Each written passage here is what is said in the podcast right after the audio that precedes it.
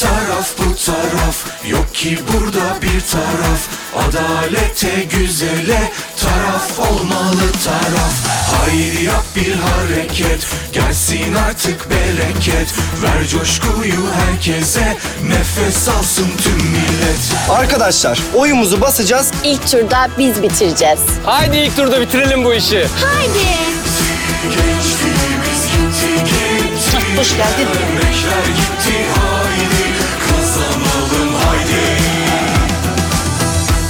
Haydi hep birlikte sandığa. Sana söz Türkiye kazanacak. Haydi. Haydi Türkiye haydi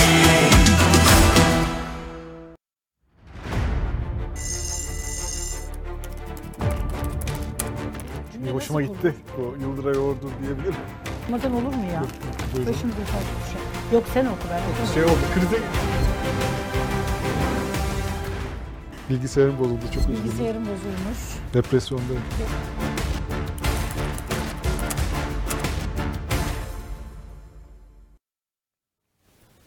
Karar TV ekranlarından herkese merhabalar. Bir Karar Ver programıyla karşınızdayız. Yıldıray Uğur'la beraber.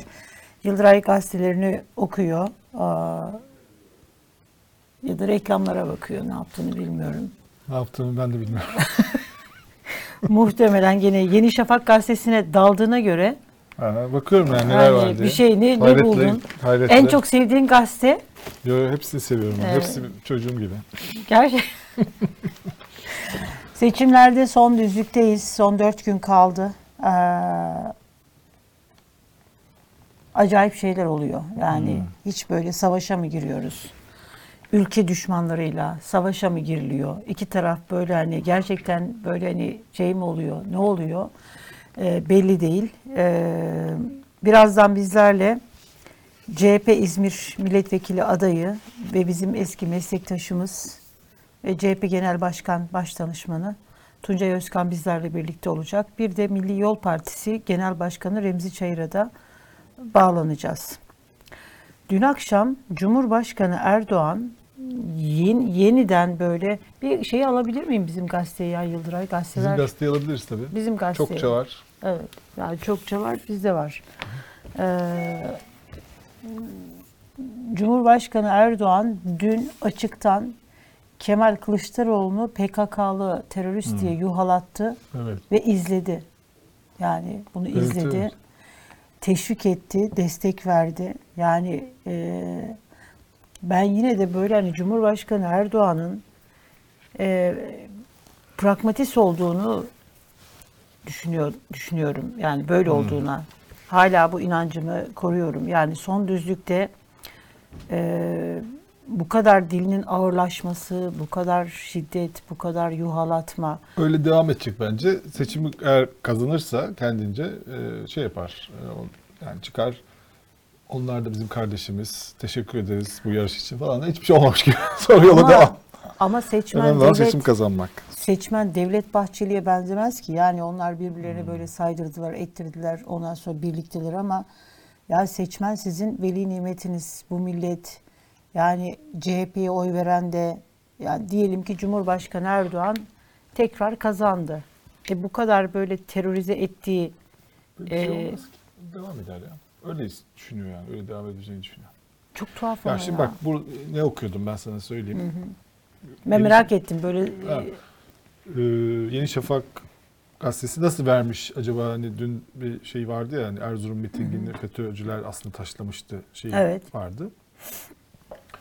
Ee, bu sefer şey FETÖ'cü olmuş. Yüksel Taşkın FETÖ'cü olmuş bugün manşetten. Ee, Kılıçdaroğlu yedili masanın KHK'lar yönelik vaatleri sosyal medyadaki FETÖ'cüleri coşturdu diye. Bu sefer bir FETÖ oradan bu gelmiş. iktidar yanlısı gazeteciler de onların durumunu da aslında konuşmak lazım. Bir, evet bir okuyayım Onlar da istersen. evet. Ee, on, Erzurum'daki olayla ilgili işte şeyin feshedildi diye bu küçülmüş. Yani bu kadar büyük bir skandal ortaya çıkardı bu gazete diyelim. FETÖ e, Ekrem İmamoğlu'nu taşlatarak Millet İttifakı'na yaralayan bir şey yaptı değil mi? Büyük skandal aslında. Evet. Yani böyle geçmiş burada askerin sözleşmesi feshedildi diye. Fakat mesela baş yazısı, baş yazısı da e, diyor ki e, İstanbul İstanbul olalı görmedi herhalde böyle kalabalık. Sanki 14 Mayıs'ta bir hafta kala Cumhurbaşkanı Ankara'ya uğurluyordu diye başlıyor. Böyle bir coşkulu bir şey. Sadece niceliğin sadece kaç kişinin alanları doldur, doldurduğunu Şahmet İttifakı ve proje adayının Malta gününe gelenlerden 6-7 kat fazlasının Cumhurbaşkanı koşması olmasının çok ötesinde bir gerçek daha vardı. Şahmet İttifakı diyor gazete. Yani bir gazetenin başyazısında bir köşe yazısı değil yani.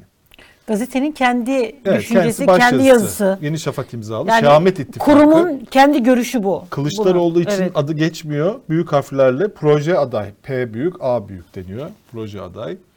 Şahmet İttifakı'nın proje adayının yancılarını telaşa düşüren, sinirlerini bozan da tabii ki işte 1 milyon 700 bin yüreğin o devasa alanda buluşması. Ee, Ondan sonra da diyor ki proje adayın ağzını bozmasının nedeni de budur. Yancısının yani Ekrem İmamoğlu Sivas Erzurum'da izinsiz miting düzenleyip atmosferi germesinin de diyor. Böyle devam ediyor bu yazı. Böyle acayip bir şey. Ama Şimdi- yani burada ilginç olan şu, e, gazete kendisi FETÖ yaptı dedi dün. Ama mesela baş yazısını yazan herhalde ünlü- önemli Evet. biri. O ama e, yani proje adayın yancısı gerdi diyor, atmosferi gerdi diyor. Yani o zaman FETÖ yapmadı. Hani bir karar verin yani. Hani FETÖ yaptıysa FETÖ yaptı. Şahmet İttifakı'nın yancısı gerdiyse o gerdi. Kesin aynı anda olmuyor. Yani her yerden, biraz buradan, biraz oradan. Bu böyle biraz kaybetme paniği bütün herhalde iktidar Ama yani yanlılarını da hani almış. kaybetmenin de bir onuru vardır yani. Hani böyle Yok, kaybedilmez şöyle. yani. Hani böyle Hani- her şeyi söyleyerek kaybedilmez. Şahmet İttifak proje adaydı demezsin. Mesela bir şey daha küçük bir şey söyleyeyim. Aydın Ünal hani biz bakıyoruz ne, ne diyor diye. O bayağı level'ları Aydın Ünal'ın yazısı mı artmış yazı sayısı? Haftada level'ları biriyle yükseliyor. başlamıştı. Onu bilmiyorum ama hani söylem level'ları artık mesela dün şeydi yani Kılıçdaroğlu'na oy verince PKK'ya mühimmat e, veriyorsun level'ına geçmişti. Bir level daha geçmiş. Erzurum bir fragman diyor. Şimdi çok ilginç. Mesela başta okuduğun zaman e, diyor ki Erzurum sonrası yaşananlar eskaza Kılıçdaroğlu iktidara gelirse neler olacağını fragmanıdır diyor.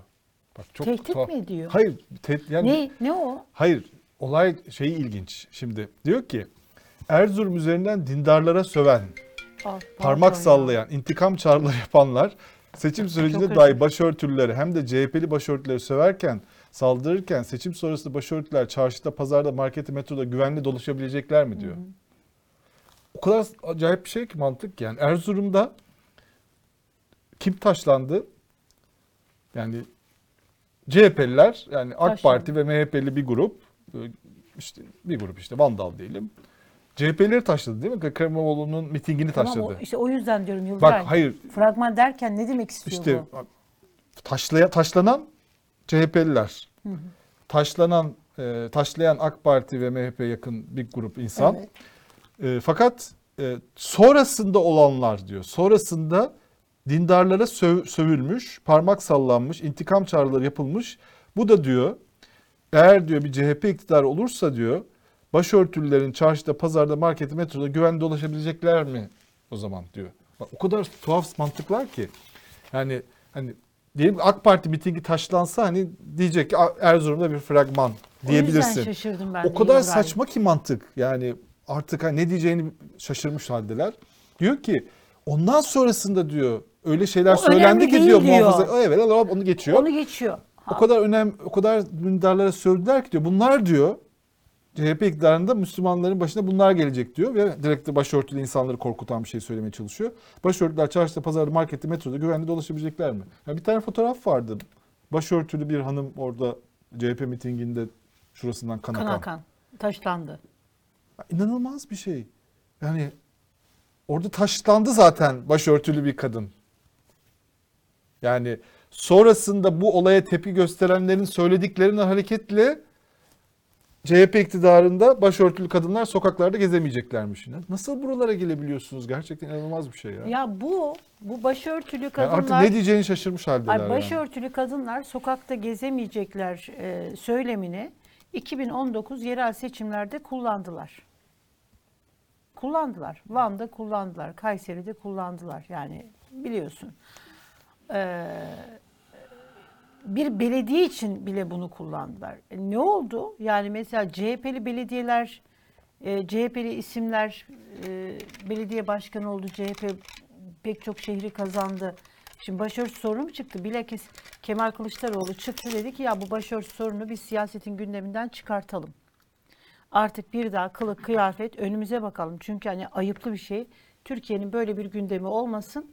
bu bu bu işte hani e, kılık, kıyafet, e, kimlik, ideoloji üzerinden bunların üzerinden siyaset yapmayalım diyen kim? Kemal Kılıçdaroğlu. Şimdi 21 yıldır AK Parti iktidarda e hani mesela CHP'nin şeyine eğer Yani onları Erdoğan'ın hepsini geç. çözmekte- Buradaki mantıktaki Ma- problem esas şey. Yani CHP'lilerin taşlandığı, başörtülü kadınların içinde olduğu bir grubun taşlandığı üzerinden kanların Şunu şey olduğu mesela- bir mitingden hareketle başörtülü kadınlar CHP iktidarında sokaklarda gezemeyeceği nasıl varabiliyorsun yani? Ay, İnanılmaz an- bir anlayamadım. Hani yürütme, akıl yürütme biçimi bu. Hafsalamın an- anlamadığı şey de o Yıldıray. İlk önce sen hani söyleyince ben bugün okumadım Aydın Ünal'ı. Ben de şu ben anda şey, okudum. Ha, öyle mi? Ben şimdi şey zannettim hani fragman deyince bu mesela Cumhuriyet Gazetesi'ne, Sözcü Gazetesi'ne falan filan çıksa Evet aynen. ve bunun üzerinden de mesela şöyle bir yazı yazılsa e, ya da CHP'li bir siyasetçi dese ki arkadaşlar seçim gecesi sokaklara çıkmayın. Hani Erzurum bir fragman. Evet. Eğer 21 yıllık bir iktidarın kaybetmesi bunlar kaybetmeye alışkın değil. Bakın Erzurum'da ne oldu? Erzurum bir fragman. Aman ha canınızı koruyun diye bir uyarı yazısı yazsa ya da bir uyarı açıklaması yapsa Erzurum bir fragman diye bir açıklama yapsa ben bunu anlarım. Ama buradan yani oradan bir de Erzurum fragman deyip ben tehdit ediyor zannettim. Yani bir iktidar yanlısı gazeteci de bunu nasıl yazabilir?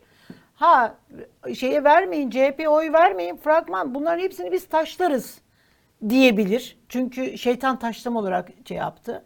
E, Cumhurbaşkanı Erdoğan o yüzden de mi tehdit mi ediyor diye. Yani bir anda Aydın Ünal'ın tehdit ettiğini. Çünkü Korkutuyor. Cumhurbaşkanı Erdoğan da çıktı demedi mi? E, seçilse bile ülkeyi teslim etmeyin. Benim milletim teslim etmez. Ben Aydın Ünal hepten böyle akli dengesini yitirdi. Ülkeyi tehdit ediyor zannettim. Yani oraları bırakın ondan sonra olanlara bakın kafası başka bir kafa. Yani bunu herhalde Türkiye'deki Evet, yani tıpçılar nasıl- da anlayamaz. Bu nasıl bir akıl yürütme Yani- gerçekten? Yani çok acayip ne dedi şey. insanlarda insan bu şey oluyor yani insanlar böyle bir şey olur mu taşlama oh yapmayın bu çirkin bir şey Aha. taşlamayı kınadı insanlar değil mi yani buradan e, dindarlara sövmeye nasıl varıldı kimse onu yapmadı taşlamayı savunanlar oldu Aydın Ünal'ı konuk alır mısınız demiş. Seçimden sonra da olabilir. Biz almak isteriz tabii ki seve seve. Konuşmak da isteriz. Yani yazılarını anlatsın. Hiç böyle hakaret etmeden, aşağılamadan. Gerçekten böyle bir anlamaya çalışırız kendisini. Ben ö- ilk dönemlerinde de Aydın Ünal'ı tanıdığım dönemlerde de çok takdir ettiğim, saygı duyduğum, hürmet ettiğim bir isimdi. Çünkü çok gerçekten böyle sağduyulu, entelektüel birikime sahip. Benim hani şaşırdığım isimlerden birisi Aydın Ünal bu dönemde. Yani ben mesela İbrahim Kalın'a şaşırmam. Ee, iktidar şeyindeki pek çok böyle yazara da şaşırmam. Şaşırmıyorum hiçbirisi ama Aydın Ünal beni şaşırtıyor. Yani şaşır beni böyle hayal hayal kırıklığı olarak değerlendirdiğim 2-3 isim var. Onlardan bir tanesi 4 değil. 2-3 isim. Bunlardan bir tanesi Aydın Ünal. Gerçekten şaşırıyorum. Şimdi bu seçimde ya seçime 4 gün kaldı. Son 4 gündeyiz. Ya mesela bizim gazetenin bugünkü manşeti muhteşem. Çok güzel. Yani neleri unuttuk? Yani mesela iktidar, hani biz de burada konuşuyoruz. Negatif kampanya yapıyor iktidar. Hani projelerini söylemiyor, umut vaat etmiyor. Geleceğe dair hiçbir şey söylemiyor. Bay Bay Kemal'den öteye geçemedi Cumhurbaşkanı Erdoğan. Mesela Cumhurbaşkanı Erdoğan 2018'de demişti ki verin bu kardeşinize yetkiyi, görün etkiyi demişti. Abi gördük etkiyi yani bu söz unutuldu. Mesela Cumhurbaşkanı Erdoğan bunun üzerinden keşke kampanya yapsaydı. Deseydi ki mesela ben size 2018'de dedim ki verin yetkiyi görün etkiyi. Bakın Türkiye'ye etkileri bu sistemi böyle oldu diyemedi. Yine mesela depremde 50 bin insanımızı kaybettik. Kurtarmada geç kalındı. Çadır satıldı, unutuldu. İktidar unuttu ama halk unutmadı. Bizler unutmadık bunu. Ve Cumhurbaşkanı Erdoğan seçim karar, kararını imzaladığı gün dedi ki 50 bin insanımızı kaybettik. İnsanlar enkaz altında kaldı. Dilimize dikkat edeceğiz, kavga etmeyeceğiz, iftira atmayacağız. Bakın yani 10 Mart'taki seçim kararını imzaladığı günkü açıklamasına bakın. Bunların hepsi tarihe geçti. Erdoğan unutabilir ama onların hepsi tarihe geçti. Yani söyledi, kayda geçti. O kayıttan silemez bu sözleri. Seçime vira bismillah dedi. ve e, iftira atmayacağız. 50 bin insanımızın hayatını kaybeden 50 bin insanımıza saygı duyacağız. İftira yok, karalama yok, kutuplaştırma dili yok. Ne söylediyse tam tersini yaptı. Yine dolar 20 yılda 1,5 liradan 20 liraya çıktığını, 128 milyarın buharlaştığını unuttuk. İktidar bunu da bu mesela keşke bunlara cevap verseydi. Ama işte anarşistler diyor, teröristler diyor, PKK diyor. Ger yalan olduğunu bile bile montajlar yapıyor ki bir dindar siyasetçi bunu yapmaz. Yani e, ama vatandaş herhalde sandığa gittiği gün bütün bunlara bakacak. İktidarın yozlaşmasına bakacak. Bu iktidara nasıl yapıştığına bakacak. Yine Cumhurbaşkanı Erdoğan, Cumhurbaşkanlığı hükümet sistemine ben bir faniyim, bugün varım, yarın yoğum, mezara götürmeyeceğim. Herkes %50 artı biri alan gelecek diyerek oy istemişti. Bugün sanki mezara götürmek istiyor bu hükümet sistemini. Vazgeçmiyor bir türlü. Yani iktidardan vazgeçmiyor. Niye vazgeçmiyorsunuz kardeşim? Bir kere de vazgeçin ve muhalefette olun. Görelim sizi değil mi? Yani olun ya bir muhalefet yaparken görelim. Ben Erdoğan'ın muhalefetteyken inanılmaz bir hukuk adamı olacağını düşünüyorum. Çok demokrat olacağını düşünüyorum. CHP'yi çok zorlayacağını düşünüyorum. Türkiye'yi tekrar AB işte şeylerine getireceğini düşünüyorum. Çok iyi olacak Türkiye için. Yanlış mı? Güzel. Hadi inşallah. Ee, şeye bağlanalım mı Yıldıray? Ha evet. Remzi Çayır'a bağlanalım Remzi Çayır, mı? evet. Remzi Bey'e Hazır olduğu bekletmeyelim. zaman arkadaşlar. Ee, hazır mı? Peki. Evet ekranlarını ekranlarını yeni açanlar için Milli Yol Partisi Genel Başkanı Remzi Çayır bizlerle birlikte hoş geldiniz. Nasılsınız? Hoş bulduk. Teş- Merhabalar Remzi Bey. Merhaba İlder Bey. Teşekkür ederim. İyi yayınlar dilerim. Çok teşekkürler. Ee, bilmeyenler için siz bu seçime kendi logonuzla, kendi adaylarınızla giriyorsunuz. Ee, Evet, kendi e, logomuzda ve kendi ismimizle şu ana kadar herhangi bir ittifakı desteklemeden kendi yolumuzda yürümeyi tercih ettik. E, tabii emelim şuydu, onu e, belirteyim çünkü bir yanlış anlama olmasın. Aslında kendi Cumhurbaşkanı adayımızla, kendi Cumhurbaşkanı olarak çıkmak istiyordum. Yaptığımız bir istişare oldu. Bazı e, yol kazası oldu diyelim. Bir de zaman darlığı vardı. Ben 15 gün boyunca Kahramanmaraş depremde e, kalmak zorunda kaldım. Yani deprem çünkü yakınlarımı kaybetmiştim 40'ın üzerinde. başınız Bir de çok acı bir durum vardı. Ben işin doğrusu e, seçimin o kadar çabuk olabileceğini hesaplamamıştım. Çünkü acının içindeydik. Her evde bir acı vardı. Acıyla uğraşırken e, bir e, e, düşündüğümüz gibi hareket edemedik ve dolayısıyla kendi Cumhurbaşkanı adayıyla çıkamadık. Bu büyük bir eksiklik oldu. Çok büyük bir eksiklik hissettim. ve yanlış olduğunu zaten çünkü siyasi partilerin kendi adaylarıyla çıkması gerektiğine inandım. Sonrasında eğer e, kendileri şey yapabiliyorsa e, yani ittifak adı altında elbette insanlar uzlaşabilir. insanlar bir araya gelebilirler. Çünkü %7'lik seçim barajı ve Cumhurbaşkanı yönetim sistemi insanları riyakarlığa ettiği için riyakar bir sistem. İnanmadığım halde dün e, eleştirdiğin adamla yan yana gelebiliyorsun. Dün e, bir sürü söz söylediğin insanla ortaklık kurabiliyorsun. Tuhaf bir sistem. E, bunu bu şekilde belirtmiş olayım. Evet. Ee, peki seçim kampanyası nasıl yorumluyorsunuz? Deprem e, yani neredeyse gündemden düştü. 50 bin insan hayatını kaybetti. Şehirlerin yıkıldığı deprem ve çok sert bir kampanya yürütüyor. Özellikle Cumhur İttifakı bayağı hani terörist, bölücüler falan her şey söyleniyor. En son Erzurum'da çok e, tatsız, çok kötü bir olay yaşandı. Bir hani e, taşlama olayı yaşandı. Siz de onunla ilgili de bir açıklama yaptınız. Nasıl yorumluyorsunuz bu sertleşmeyi? Şimdi tabii Tayyip Bey'in bir uslubu var. Tayyip Bey'in bir metodu var. E, Seçimi kazanmaya yönelik kendince bir tavır geliştirmiş, bir metot geliştirmiş. Bu metotla mümkün olduğunca ayrıştırmayı, mümkün olduğunca safları sık, sıkı tutmayı amaçlamaktadır. Halbuki şöyle düşünmesi lazım. Ya 20 sene, 20 sene ülke yönetmişsin. Hala ayrıştırarak, hala safları şuraya bu şekilde e, ayrı tutarak, insanları bir şekilde ikiye bölerek e, sonuç almak ne kadar doğru, ne kadar e, memleketin hayrına, belki kendisi için, makamı korumak için, koltuğu korumak için, iktidarı vermemek için bir yol olabilir. Ama bu yol millete hizmet yolu değil. Bu yol milletin çıkarına değil. Bu yol milletin geleceği açısından hayırlı bir yol değil. Ben tabii e, gerçekten e, tuhaf buluyorum. E, ve bu tür yaklaşımları da e, Türkiye'nin hayrına görmüyorum. Ya bu kadar bu dili bu kadar sert, sertleştirmeye gerek yok. Yani neredeyse tövbe haşa Allah'a inananlarla inanmayanların savaşı diye takdim edecekler seçimi. Hatta ileri git götürüyorlar.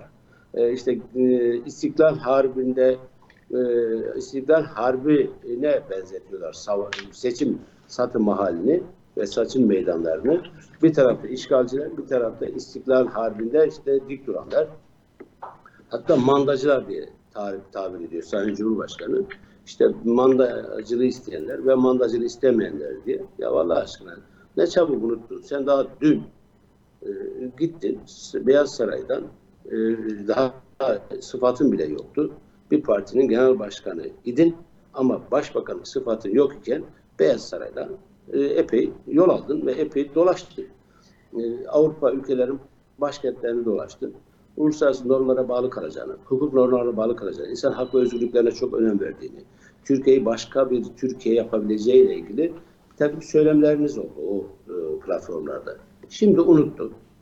Bambaşka bir yere çevirdin. Yani bütün ülkeyi normalleştirmemiz lazım. Erzurum'daki vakayı da gerçekten çok saçma sapan, sadece siyasetin e, kazanmasına dönük, birilerinin koltuğunu korumasına dönük bir çaba olarak görüyorum. Rahmetli Genel Başkan, Muhsin Başkan, Çağlayan Cerit Biting'in de e, en son söz olarak sözünü bitirdikten sonra halka döndü dedi ki ey e, işte hemşerilerim dedi sakın ha dedi siyasilerin gazına gelip kendi kendinizle kavga etmeyin, ayrışmayın, e, sakın birbirinize küstürmeyin. Bunlar gidecek. Yarın siz yine konu komşu bir arada kalacaksınız. Yüz yüze bakacaksınız. E, dolayısıyla sakın ha sakın aldanmayın. Sizi ayrıştırmak isteyenlere, sizi şu veya bu şekilde ayrı tutmak isteyenler demiştim. E, tam da cuk diye yerine oturuyor. Yani ben Tayyip Bey'in dilini, Tayyip Bey'in yaklaşımı doğru bulmuyorum. Yani neredeyse kendisi doğruluğun merkezi, hakikatin merkezi, bilmem Türkiye'de Türkiye'nin vatanın merkezi, devletin merkezi. E biz kimiz kardeşim? Biz kimiz? Biz kimiz? Biz çok affedersin senin ödediğin bedellerden yüz kat daha fazla bedel ödemiş insanlarız. Senden daha fazla ülkeyi sevdiğimiz ve e, fedakarlık ettiğimiz de dünya şahit. Dolayısıyla sözü söylerken dikkatli olmak lazım. Haddi aşmamak lazım. Sıfatınız ne olursa olsun, İçerisi İçişleri Bakanı olun, ister Adalet Bakanı olun, tutup işi yok efendime söyleyeyim 14 Mayıs'ta e, bir darbe girişimi olur. Neymiş darbe girişimi? Millet darbe mi yapar? Millet demokrasiyle sandıkta iradesini ortaya koyar. Yani millet demokrasiyle yani demokrasiyle kendi iradesini, kendi eğilimini sandıkta yansıtır. Sandığa demokrasi diyen ilk kez dünya üzerindeki bir e, yani ben cehalet diyeceğim. Bu kadar e, yani kravatlı, elbiseli, konuşmaları düzgün olan insanları ben hayretle karşılıyorum. Yani sandığa darbe diyen ilk kez Türkiye Cumhuriyeti bir bakan oldu. Belki dünya üzerinde de tek bizde var. Benim gördüğüm. Kınıyorum ve ca- ceha- cahillik olarak nitelendiriyorum ve vatandaşlarımız, hele Erzurumlar taş attığımız, ben orada da söyledim, attığımız taş aslında biz bu sokak hareketlerinden gelen insanlarız. Ben kavgadan gelen bir adamım. Kavga ettiklerimle hücreleri paylaştım, konuştum, tanıştım. Hatta orada da zaman zaman tartışmalarımız oldu ama en nihayetinde vardığımız sonuç neydi? Ya kavga bir şeyi çözmüyormuş. Taş bir şeyi çözmüyormuş. Mermi bir şeyi çözmüyormuş. Barut bir şeyi çözmüyormuş. Çözmüyor kardeşim. Çözmedi. Kan hiçbir şey çözmüyor. Yani Allah aşkına nice nice iktidarlar geldi bu ülkeye. Birisi 3 yıl yaşadı, birisi 10 yıl yaşadı, birisi 6 ay yaşadı. Sonuçta çekip gittiler. Yani aslında herkesin dönüp şimdi Demirel'in nerede yattığına bakması lazım. Rahmetli Başbuğ'un nerede olduğuna bakması lazım. Rahmetli Erbakan Hoca'nın nerede yattığına bakması lazım. Ecevit'in nerede olduğuna bakması lazım. Yani germeye gerek yok. Germeye gerek yok. Sonuçta demokrasi millete hizmet etmek için bir araçtır. Bir milletin iradesinin sandığa yansımasıdır. Bunu başkalaştırıp yok Allah dışarıda içeride dışarıda içeride düşmanlar var düşmanlar var düşmanlar var düşmanlar var. Ya düşmanlığı çoğaltan sensin kardeşim. Der artık. Ben hayretler içerisinde kalıyorum. Gerçekten tuhafıma gidiyor. İnsanların bu tür davranışlarını doğru bulmuyorum ve siyaset bu olmamalı. Siyaset Türkiye'de ne yazık ki ben üzülerek ifade ediyorum. Cari siyaset hizmet hizmetin yolu olmaktan çıkmış bir grubun, bir partinin, bir e, düşüncenin hükümranlığı haline dönüşmüştür. Bunun normalleşmesi lazım. Ben yaptığım şu andaki milli yolun benim arkadaşlarım yaptığı şey Türkiye'yi normalleştirmek. Ee, Remzi Bey bir de seçim tahmini alalım sizden. Ne olur? Evet. Birinci tur, ikinci tur e, meclis. Sahalar ne diyor? Ben çok şu an İzmit'teyim. Birazdan Yalova'ya gideceğiz. Sonra İstanbul'dayız. Yani Diyarbakır'ından işte e, e, Edirne'ye kadar vardım. E, şunu rahatlıkla söyleyeyim. Bizim şu an ortaya koyduğumuz tavır, ortaya koyduğumuz siyaset, kucaklayıcı siyaset, rasyonel e, yaklaşımlar Türkiye'nin ihtiyaç duyduğu, özlem duyduğu bir davranış olduğunu sokakta görüyorum. Beni tanıyanlar e, çok farklı gruplardan insanlar yanıma geldiklerini ve böyle büyük bir kardeşin kardeşine sarılması gibi sarıldıklarını gördüm. İlk kez bu seçimde yaşadım. Yani Türkiye'nin anlayışımıza ihtiyaç olduğunu, bu ortaya koyduğu milli yolu ortaya koyduğu o demokratik, o özgürlükçü, o çokluk içerisinde birlik yaklaşımına Türkiye'nin bir ihtiyacı olduğunu gördüm. Ne olur diye sorarsanız gördüğüm şu, e, Türkiye bir değişim istiyor. Yani ben değişimi gördüm. Bir dip dalga gördüm. Onu da söyleyeyim. Belki kimse söyledi mi söylemedi mi bilmiyorum. Bir dip dalga gördüm. Dip dalga dediğiniz nedir? İnsanlar neye nasıl oy verecekleriyle ilgili açık aleni bir beyanda bulunmuyorlar. Herhalde korkudan olsa gerek, benzeri sebeplerden olsa gerek ee, çok insan gördüm. Yalnız kadınla farklı konuşan, toplulukta farklı konuşan, farklı e, tercihler ortaya koyan insanlar gördüm. Sandık başındaki tercih hiç ummadığımız bir sonuç çıkacağını söyleyebilirim. Eğer son anda çok farklı bir takım e, işte aldatmaya yönelik veya benzeri hadiseler olmaz ise Türkiye bir değişimi Aldatmaya yönelik İstiyor- derken seçmen siyasetçileri e, kandırmazsa demek mi istiyorsunuz? Yani o dip dalga var ama. Çok e, yani mesela Tayyip Bey akla gelmeyecek e, kendi sanki cebine e, cebine para veriyormuş gibi halka e, çok farklı şeyler vaat ediyor ve farklı şeyler yapıyor. Düşünebiliyor musunuz? Merkez Bankası'nın şu an gece gündüz çalıştığını söyleyebilirim.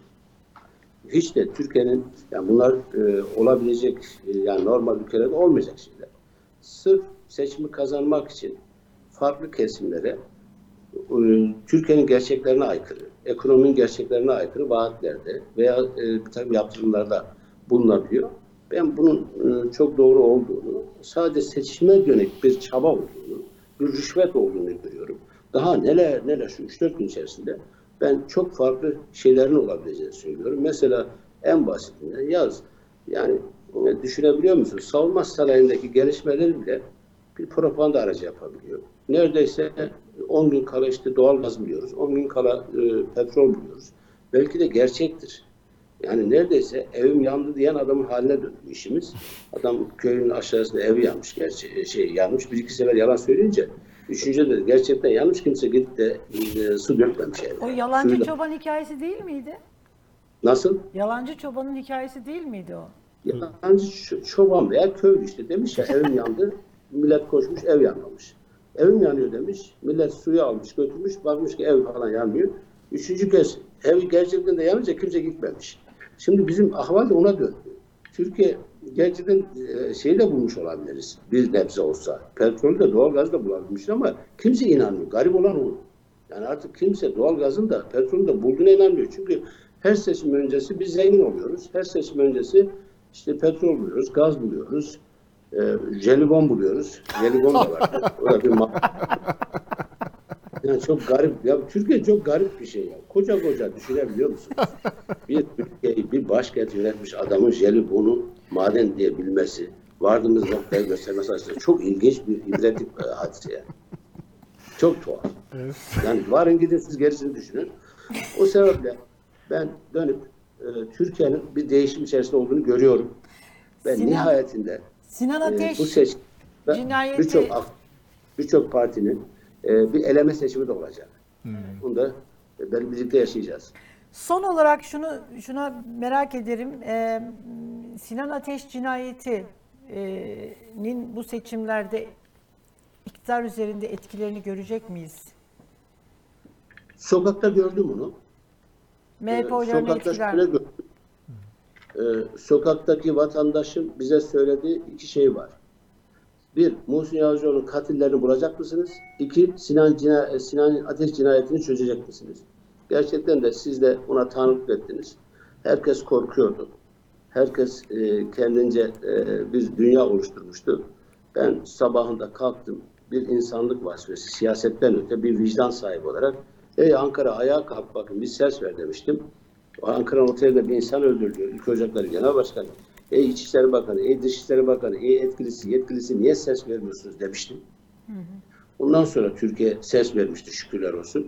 Evet. Ben e, şu- bu e, Sinan Ateş cinayetinde e, e, hükümetin ve hükümetin ortaklarını e, çok e, insanca davranmadıklarını, hukuka uymadıklarını, devlet olmanın ve hükümet olmanın gereğini yapmadıklarını söylüyorum ve söylemeye devam edeceğiz. Evet.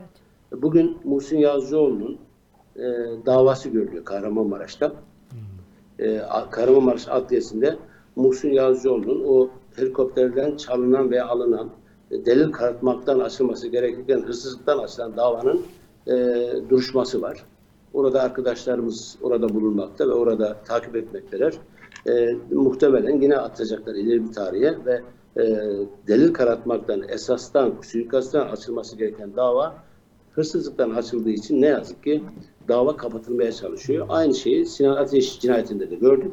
Sinan Ateş cinayetiyle ilgili ileride şu anda bir araştırma içerisindeyim. Bütün ka- arkadaşlarımla görüşüyorum. O e, tanıklık eden, tanıklık etmeyen, bilgisi olan, bilgisi olmayan herkesle görüşüyorum. Bir takım şeylere ulaştığımı, ulaşmak üzere olduğumu söyleyebilirim. Öyle mi? Bunu Evet. ileride paylaşacağım. Evet. Çok teşekkür ediyoruz. Çok teşekkürler Çok Remzi sağ Bey. olun. Seçimde başarılar. Başarılar diliyoruz. Teşekkür ederim ben de. İyi yayınlar dilerim. Sağ olun. Teşekkürler. Yıldıray seni buraya alalım. Ee, evet ya jelibon, jelibon bile bulundu bu ülkede. Evet. Şimdi e, konuğumuz Evet. ya bu Mehmet Şimşek şimdi e, Çıkmış mı Batman mitinginde? Batman'da evet çıkıyor. Ee, Cumhurbaşkanı Erdoğan'la Batman mitinginde e, olacak. Onu söyleyebiliriz. Çok acayip Hayırlı bir şey olsun. ya. Gerçekten çok acayip bir şey. Ee,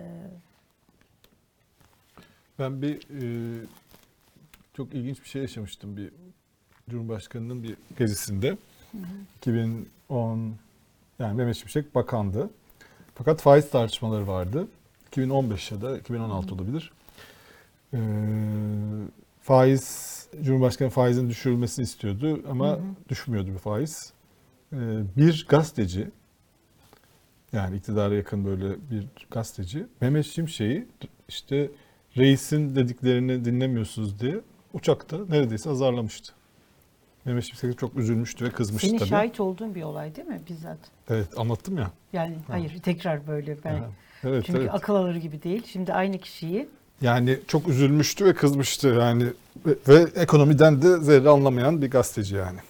Yani ekonominin yani bildiği tek ekonomik şey e, bankadan para çekmek olan ATM'den e, bir kişi böyle bir şey yapmıştı.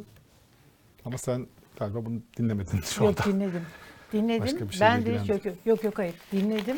Bir şeyden haberi tekrar böyle teyit etmek için baktım Mehmet Şimşek olayına.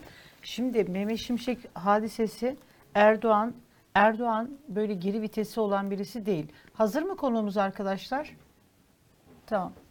Ee, biraz önce hazır demişlerdi. Şimdi e, Mehmet Şimşek e, Cumhurbaşkanı e, Erdoğan meydanlarda yuhalattı. Evet. Mandacı iktisatçı dedi ondan sonra. Şehir Üniversitesi ile ilgili suçladı. Şehir Üniversitesi'nde birinci derecede bunlar hırsız dedi. Altına imza belgede böyle hani o şeyleri gösterdi. Mehmet Şimşek, Ali Babacan, Ahmet Davutoğlu siz dedi bilmiyorsunuz bunlar hırsız dedi. Bunun üzerinden de çok bir zaman geçmedi. Çok, evet. Ondan sonra. Berat Albayrak Sabah gazetesinde yazardı biliyorsun. Ve Berat Albayrak'ın şu andaki Sabah gazetesindeki böyle hani Ekibinin temsil ekibi hala böyle hani mesela hala onu yıpratıcı böyle kampanyalar şeyler yapıyorlar. Ee, Cumhurbaşkanı Erdoğan işte bu faiz sebeptir, enflasyon sonuç, Merkez Bankası ile alakalı mevzularda e, direkt olarak meydanlarda ya şey değil böyle hani kapalı kapılar arkasında gel Yıldıray e, tartışırsın, kavga edersin. Ondan sonra bir şeyler söyle, eleştirirsin, kararlarını eleştirirsin. Ama bize inanmıyorsan arkadaş biz de yolumuza inananlarla devam ederiz dedi. Şimdi o kadar yani e, e, bir çaresizlik e, gidip de mesela hani ekonomi politikalarını diyor ki Mehmet Şimşek'in ismine sığınıyor. E, çıkmıyor. Tamam mesela hani Berat Albayrak'la çıksın e, Rize'de mesela Rize Trabzon mitingine Berat Albayrak'la çıksın. Çıkmıyor. Nurettin Nebati ile biz böyle bir mitingde çıktığını gördük mü Erdoğan'ın? Hayır. Görmedik. E söz dinleyen şeyle Merkez Bankası Başkanı ile çıksın. Artık hani onun da amiri konumunda nasıl olsa çıkmıyor. Gene kime sığındı? Mehmet Şimşek'e sığınıyor. Ekranlarını yeni açanlar için Tuncay Özkan bizlerle birlikte CHP Genel Başkan Başdanışmanı İzmir Milletvekili adayı hoş Çok geldiniz. teşekkür ederim. Hoş bulduk. Nasılsınız? İyiyiz valla. Sizi gördüğüme Ve çok aynı mutlu zamanda oldum. es- yani meslektaşımızsınız. Tabii tabii. Yo, ben sizi çok seviyorum biliyorsunuz geldiğim Biz de zaman. sizi çok Kendimi seviyoruz. sizinle beraber çok rahat hissediyorum. Şimdi ben şeyden başlamak istiyorum. Çok tartışılmıştı bizi en son Evet. programa geldiğinizde. Demiştiniz ki elimizde bir anket var. Hani bir, Evet. şimdi kamuoyunun bildiği anketler var. Bir de kamuoyunun bilmediği partilerin. Mesela sabahta ben e, İyi Parti'nin kendi anketlerini yapan yani Birol Aydemir eski TÜİK Evet, Başkanı. evet. Onunla konuştum. O da mesela dedi ki bir tabii kamuoyunda anketler var. Bir de biz üç firmayla kamuoyunu açıklamıyoruz ama her hafta anket yaptırıyoruz kendimizi çek etmek için. Hani nerede yanlış yapıyoruz, ne yapıyoruz, ne oluyor filan diye. Siz de böyle bir anketten bahsetmiştiniz. Çok geçmişte kaldı. Çok çok en son program ama çok tartışıldı. Evet. Neredeyse hani Şimdi açıkla Erdoğan söylerim, oyları çok düşük demiştiniz. Evet. Bu hemen hemen bütün böyle haber sitelerinde haber oldu hatta iktidar yanlısı medya bunun üzerinde bayağı bir. Evet. Ama hala çok düşük. Yani 42 ile 45 arasında bir yerde. Ve hiç o 45'in üstüne çıktı da görülmedi. Hiç. Cumhurbaşkanlığı seçimi Evet değil evet. mi? Cumhurbaşkanlığı seçiminde. Bu ama Cumhur İttifakı olarak kendi oyundan bahsetmiştiniz. kendi oyunda kendi oyu çok %30'un altında demiştiniz o Kendi zaman. oyu %32 ile 34 arasında bir yerde duruyor zaten. Bazen 34 oluyor, bazen 32 oluyor. Öyle bir gidiş gelişi var. Ee, Cumhurbaşkanlığı seçimine dair bizim bir şeyimiz var. E, bu günlük olarak ölçen bir sistem zaten. Her gün değerlendirebiliyoruz. Ee, şeye de çok inanıyoruz. Yani sistemin kendi sağlıklı işleyişine de çok inanıyoruz. %54 ile 53.7, 54.8 bir puan, iki puan oynayabiliyor. Birinci turda bitecek. Cumhurbaşkanlığı. Birinci de- turda. Birinci turda bitecek evet. 54 ile Evet. Kemal Kılıçdaroğlu kazanacak. ikinci tura kalmıyor. yani. Kalmayacak, hayır kalmayacak. İkinci tura kalmayacak. %54 ile birinci turda bitecek. Peki şeye rağmen mi şimdi hani işin matematiği var ya bir de e, Muharrem İnce var, Sinan Ogan var. Dört Her tane. şeye rağmen. %54 ile bitecek. Onlardan bir çekilme bekleniyor. Hayır hayır. olur? Yani onlar kendi takdirleri. Biz ona bir şey demiyoruz zaten. Sayın Genel Başkanımızın o konudaki tutumu çok net. Yani siyasetçi kendini nerede hissediyorsa rahat orada olmalı. Orada siyaset yapmalı. Öyle yapıyor. Ama ben onların da yani e, bu halk arzusu karşısında, isteği karşısında direnebileceklerini falan görmüyorum. Yani bu işi halk bitiriyor. Yani siyaset kurumları falan değil. Halk bir tercihte bulunuyor. O, o kadar açık ve net gözüküyor ki yaklaşık bir yıldır e, Sayın Cumhurbaşkanı'nın şahsi popülaritesinin 34'ün üstünde görmedik. Cumhur İttifakı birleşip bütün bileşenleriyle birlikte asla 45'in üstünde görmedik. Yani hangi ankette var diyorlarsa alt kırılımlarla birlikte inceleriz. Biz de hepsine bakıyoruz yani hepsi geliyor. Ee, böyle bir şey yok. Hiçbir zaman çıkmadı. Hiçbir zaman o sayılara ulaşmadı. Bugün söylenen şeyler manipülatif çalışmalar. Türkiye'de öyle bir manipüle edilmeyen hemen hemen hiçbir şey yok. Hakikatin bozulması sanki işlerine geliyormuş gibi oluyor ama hakikat bozuldukça sistem de bozuluyor. Yani o hani bu kantar bir gün seni de tartar ama yanlış tartar hikayesi oluşuyor. Bundan kurtulmanın bir tane reçetesi var. Hakikat. Yani hakikat ortada. Meydanlar söylüyor, kamuoyu yoklamaları. Geçen Hilmi Daş'tandı galiba. Onun bir anketi var. Hilmi Taşdemir. Taş, Taş, Taşdemir, Demir. Çok evet. özür dilerim. Hilmi Taşdemir Bey bir anket yapmış. Anketin anlattı. Ben de merak ettim. Baktım toplayınca %54 çıkıyor. O da biz kazanıyoruz yani. Alt kırılımlarına inip baktığınızda aynı sonuca ulaşıyorsunuz yani. Şimdi e, gerçek siz ne yaparsanız yapın erteleyebilirim diye düşünürsünüz ama bir gün önünüze gelecek. O da 15'i. Süleyman Soylu'nun yapmaya çalıştığı, AK Parti'nin yapmaya çalıştığı şeyler zaten gerçeği rayından çıkartma çalışmaları.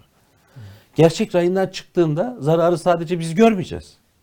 Şimdi çok büyük bir çabayla 1 milyon 700 bin kişiyi topladınız.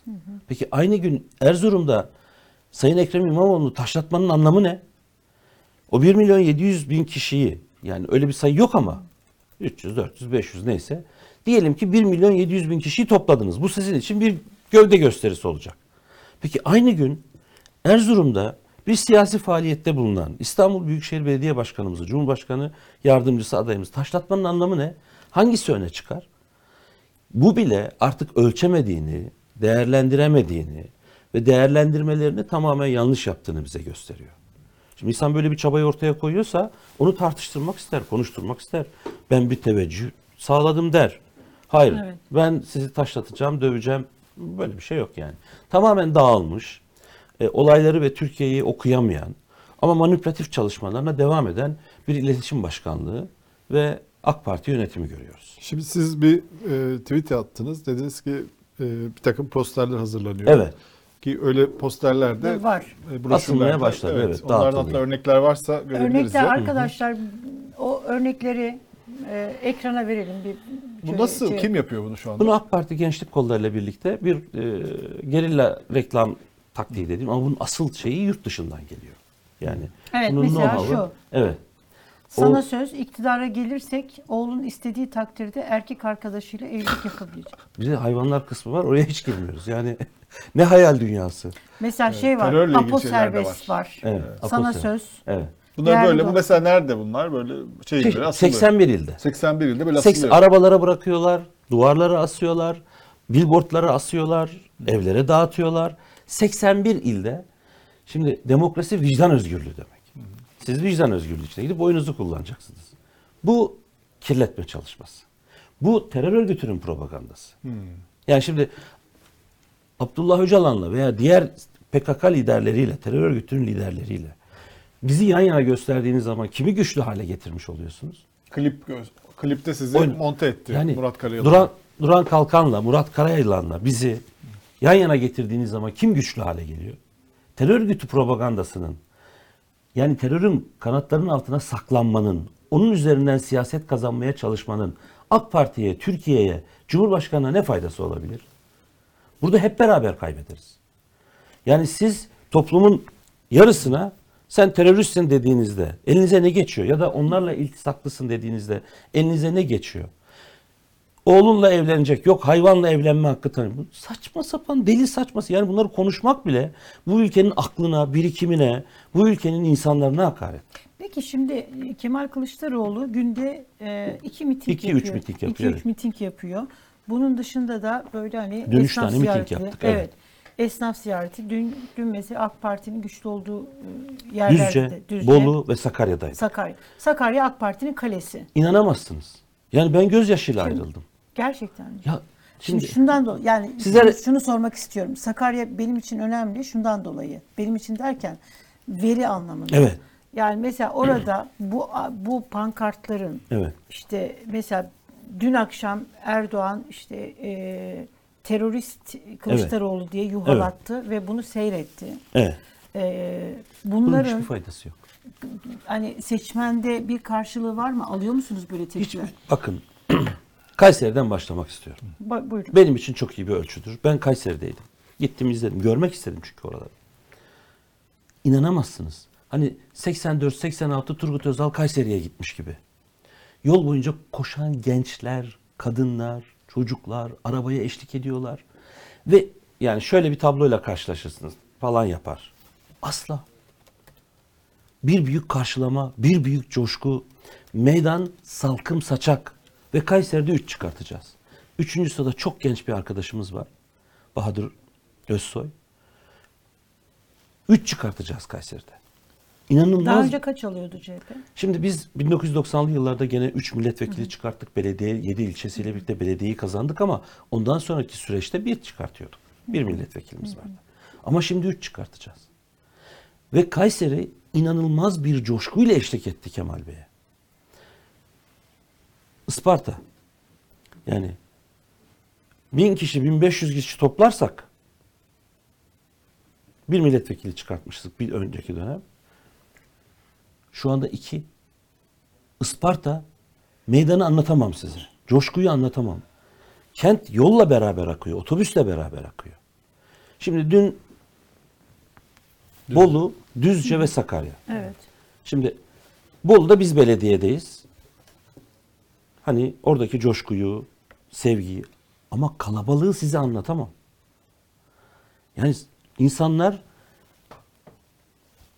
bir değişimi bekler gibi, o büyük haberi müjdeler gibi geliyorlar. Korkunç bir şey. Düzce'ye geldik.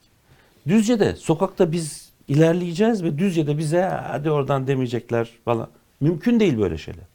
Bir büyük coşku, bir büyük sevinçle karşılıyorlar. Bir galiba bir AK Partili bir grup böyle protesto gibi bir Hayır şey onlar oldu. getiriliyor oraya. Getiriliyor. Onlar getiriyor. Onlar ülkücü grup. Ülke ocaklarından arkadaşlar herhalde. Gelmişler bozkurt işareti yapıyorlardı.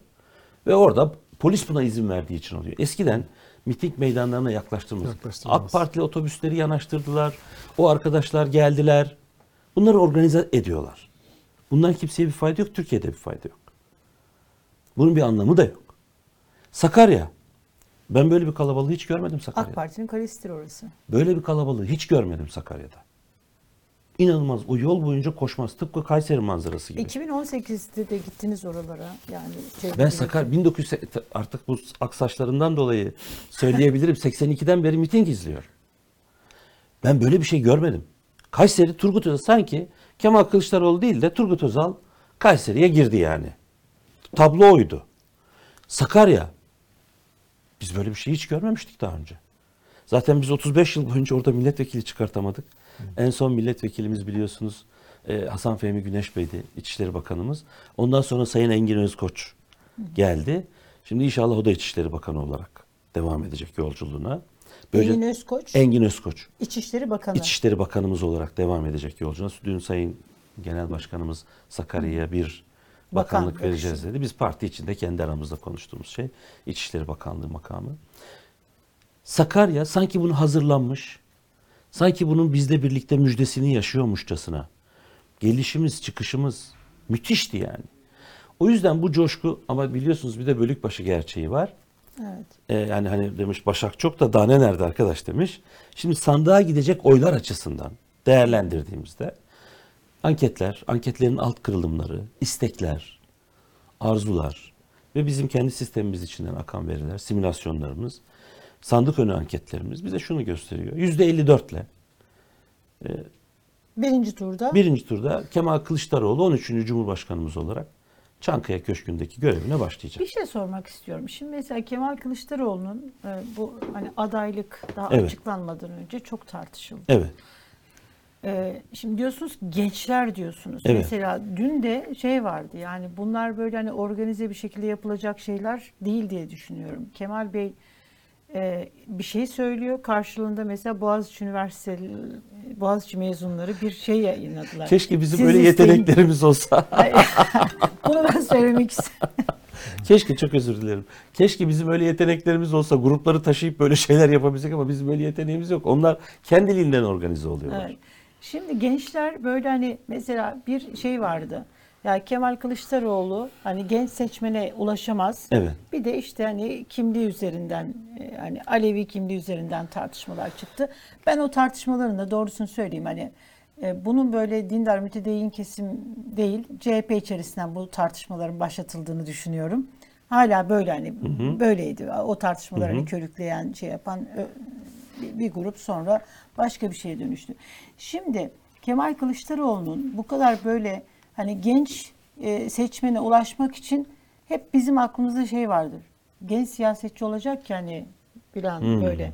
E, Kemal Bey bu kadar gençlere ulaşması, gençlerin onu sevmesindeki faktör ne yani ne görüyorsunuz? Vallahi 480 Bunları da araştırıyorsunuz. 480 kilometre yürüyen, günde 3-4 miting yapan, sabah saat 6'da kalkıp hiç uyumadan güne devam edebilen bir genç adamla karşı karşıyayız.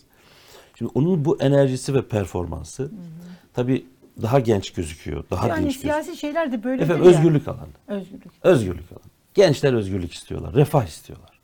Somut şey yani. Ne istiyorsun diye sorduğunuzda özgürlük istiyorum diyor. Ve refah istiyorum diyor. Kendi ülkesinde mutlu yaşamak istiyor.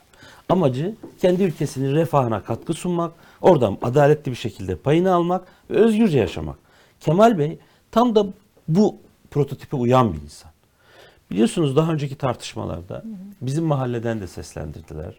Ee, başka mahallelerden de geldi ama tabii Alevilik konusunu ilk meydan meydan dolaşarak bağıran, bunu arka bahçesinde sürekli kendisine oy devşirmek için kullanan kişi Sayın Recep Tayyip Erdoğan'dı. Ve o mahalleden yani kendi yakın çevresinden bize doğru gelen bir şeydi. Kemal Bey devrimci bir tutumla. Bundan sonra hiç kimsenin bir daha böyle bir olguyu kullanamayacağı bir şey yaptı. Kendisi bu konunun sonunu getirdi.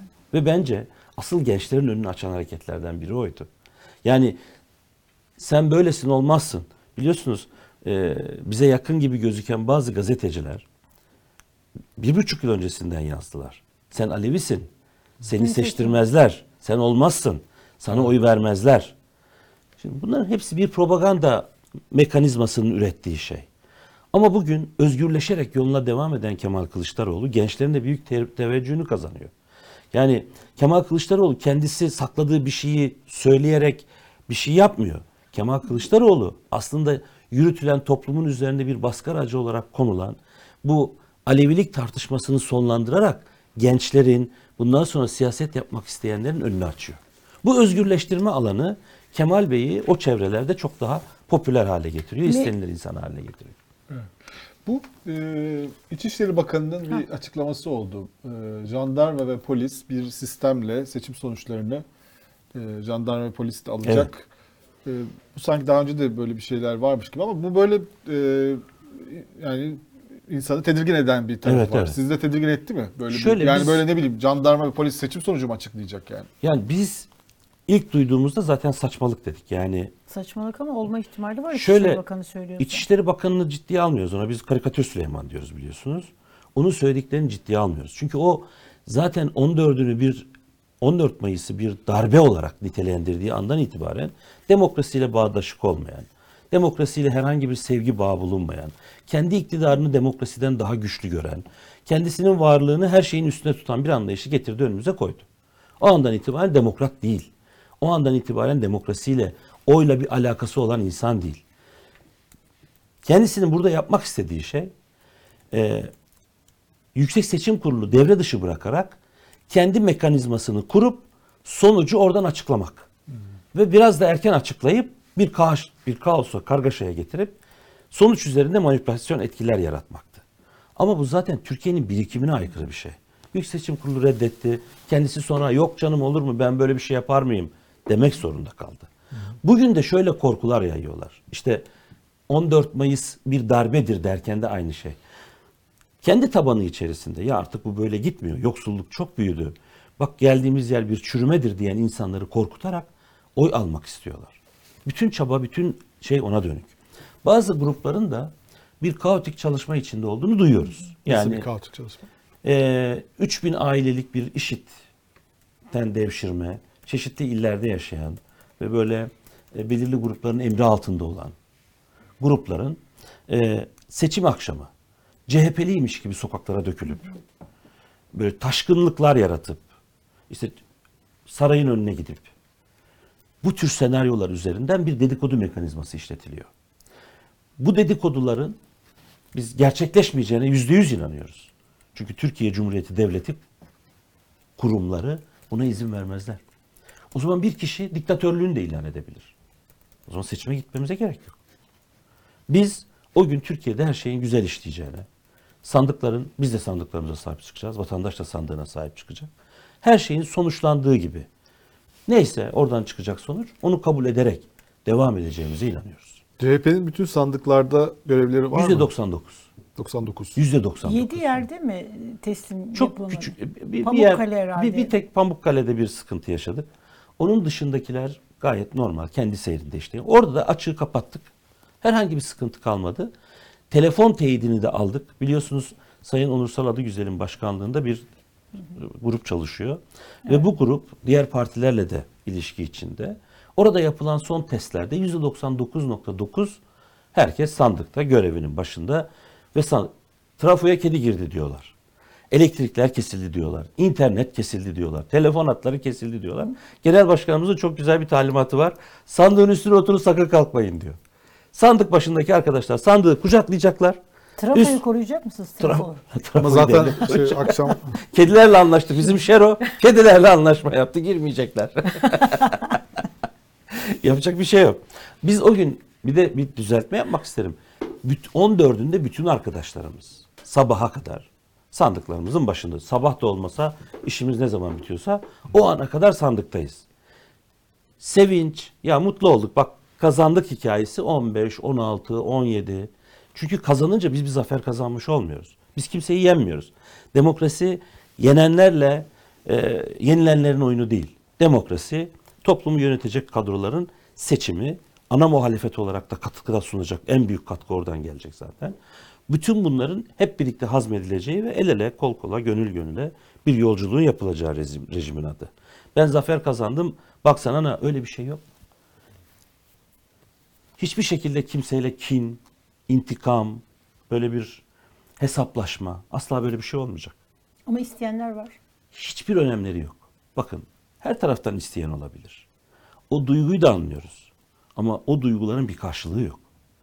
Biz ülkeyi bugün bulunduğu zor koşullarda kimse bizim iktidarımızı kendi çık- duyguları açısından, çıkarları açısından bir zafer yeri olarak göremez. Biz memleketin içine düştüğü zor durumdan çıkartmak üzere bir araya gelmiş bir koalisyonuz, demokrasi koalisyonuyuz. Bizim ana önceliğimiz, bizim birinci görevimiz adaleti tesis etmek. Refahı tesis etmek, mutluluğu arttırmak. Gençlerimiz bu ülkede kalsın. Çocuklarımız bu ülkede yaşasınlar. Bizim başka bir amacımız yok. Eğer amacı kişiselleştirirsek o zaman hırs, intikam, kin onlar devreye girer. O zaman bizim farkımız kalmaz. Biz Türkiye'yi bir hukuk devleti çizgisine çekeceğiz. Bir refah devleti çizgisine çekeceğiz. Ve insanların mutlu olmasını istiyoruz. Güler yüzle yaşamalarını istiyoruz. Mutsuzluk endeksinde birinci, mutluluk endeksinde sonucu bir ülkeyiz. Bunu kabul etmemiz mümkün değil. Ülke lime lime dökülüyor. Ee, medeniyetimizi garip bir e, dindarlık yorumuyla, garip bir e, kelimeyi doğru kullanmak istiyorum çünkü hemen yanlış taraflara Acelemiz çekebiliyor. yok. Yok. Yani garip bir siyasal yorumla maneviyat etkisi altında çürümeye terk ettiler. Oysa bizim medeniyetimiz büyük bir medeniyet. Biz medeniyetimize sahip çıkmak Peki istiyoruz. Tuncay Bey aslında bu ülkenin ben mesela Kemal Bey'de en çok önemsediğim şey bu ülkeyi barıştırmak. Evet. Bizim birinci derecede önemli olan şey ya bu ülkede insanlar hepimiz ayrı ayrı ideolojilerde olabiliriz. Hani dinlisi, dinsizi, Alevisi, Sünnisi, işte CHP'lisi, AK Partilisi ondan sonra yani en nihayetinde biz hepimiz günün sonunda bu ülkenin insanlarıyız. Evet. Apayrı e, fikirlerimiz olabilir. Bu vatanın çocuklarıyız zıt. yani. Ama yani bakıyorum, bakıyorum yani bu ülke gerçekten barışıp bu kutuplaşma, bu böyle nefret, birbirimizden nefret eder gibi o bakan gözler. Bir gün ya şey adam gibi bu ülkede yaşamayı öğrenebilir miyiz ya? Öyleyiz zaten. Sorunu Yani siyasetçi vatandaşlık yaratıyor. sınırına çekilip hepimiz böyle. Tabii tabii sorunu siyasetçi Bu, yaratıyor. bu çözülebilir Çözülür. mi? Şimdi mesela e, e, Kemal Bey'in bence hani ekonomi Tabii tabii. bana göre e, ekonomi vaatlerinden işte hani e, kişi başına milli gelir bunların hepsinden toplamda bunlar da önemli ama bence bu ülkede en önemlisi yani şey var ya paran olsa ne olur adam gibi böyle hani nefretle yaşadıktan sonra Tabii, sokağa tabii. çıktığında kimsenin gözüne bakamadıktan sonra ya bu sağlanabilecek mi? Sağlanır. Neden sağlanır onu söyleyeyim. Bizi birbirimizden ayrıştıran dil ya da kültürü geliştiren siyaset.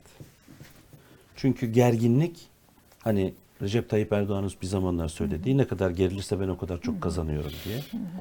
Bir iki futbol kulübü arasındaki e, türbün amigoluna dönüşünce Evet. Bu gör, bu gerginlik biliyorsunuz 400-500 yıldır böyle toplumlar yönetiliyor yani. Ve bu gerginlikten kazanan hep bir siyasetçi var. Eğer siyasetçi Çünkü şöyle parantez açacağım. Hala hani bunu körükleyen e, Millet İttifakı'nın içerisinde siyasetçiler de var. Yani mesela diyor ki Ergenekon mecliste diyor ya siz aynı masadasınız. E, sizinle diyor hesaplaşacağız filan. Yani mücadele edeceğiz. Şimdi mesela bu şey beni korkutuyor, ürkütüyor. ben bir Ergenekon sanığı olarak gülüyorum sadece. Dosyayı bildiğim için sadece gülüyorum. Başkaları hakkında da böyle şey olabilir. Şimdi ben onları da çok önemsemiyorum. Ee, sermayesi neyse onu döküyor insanlar. Yani barışsa barış döküyor, sevgi ise sevgi döküyor, refahsa refah döküyor. O da ondan hoşlanıyor. Biz siyasetçi olarak, iktidar olarak dilimizi, bakış açımızı düzelttiğimizde toplum barışır ve kaynaşır. Bütün bu ayrıştırma arzularına ve isteklerine karşı hala bir arada yaşayıp hala birbirimizle ilgili sevgiler, saygılar, mücadele, dayanışma örnekleri gösterebiliyorsak hala Hatay'a devletten önce İstanbul'daki, Ankara'daki, İzmir'deki hangi siyasal düşünceden olursa olsun, hangi etnik kökenden olursa olsun insanlar koşturuyorsa o zaman orada zaten umut ve mutluluk hep orada var. Biz bunun önünü açacağız. Bence bir baraj kuruldu. Türkiye'de insanların umuduna, birliğine, dayanışmasına, kardeşliğine. Şimdi o baraj kapılarını açacak, kapaklar açılacak ve herkes büyük bir şok yaşayacak aslında.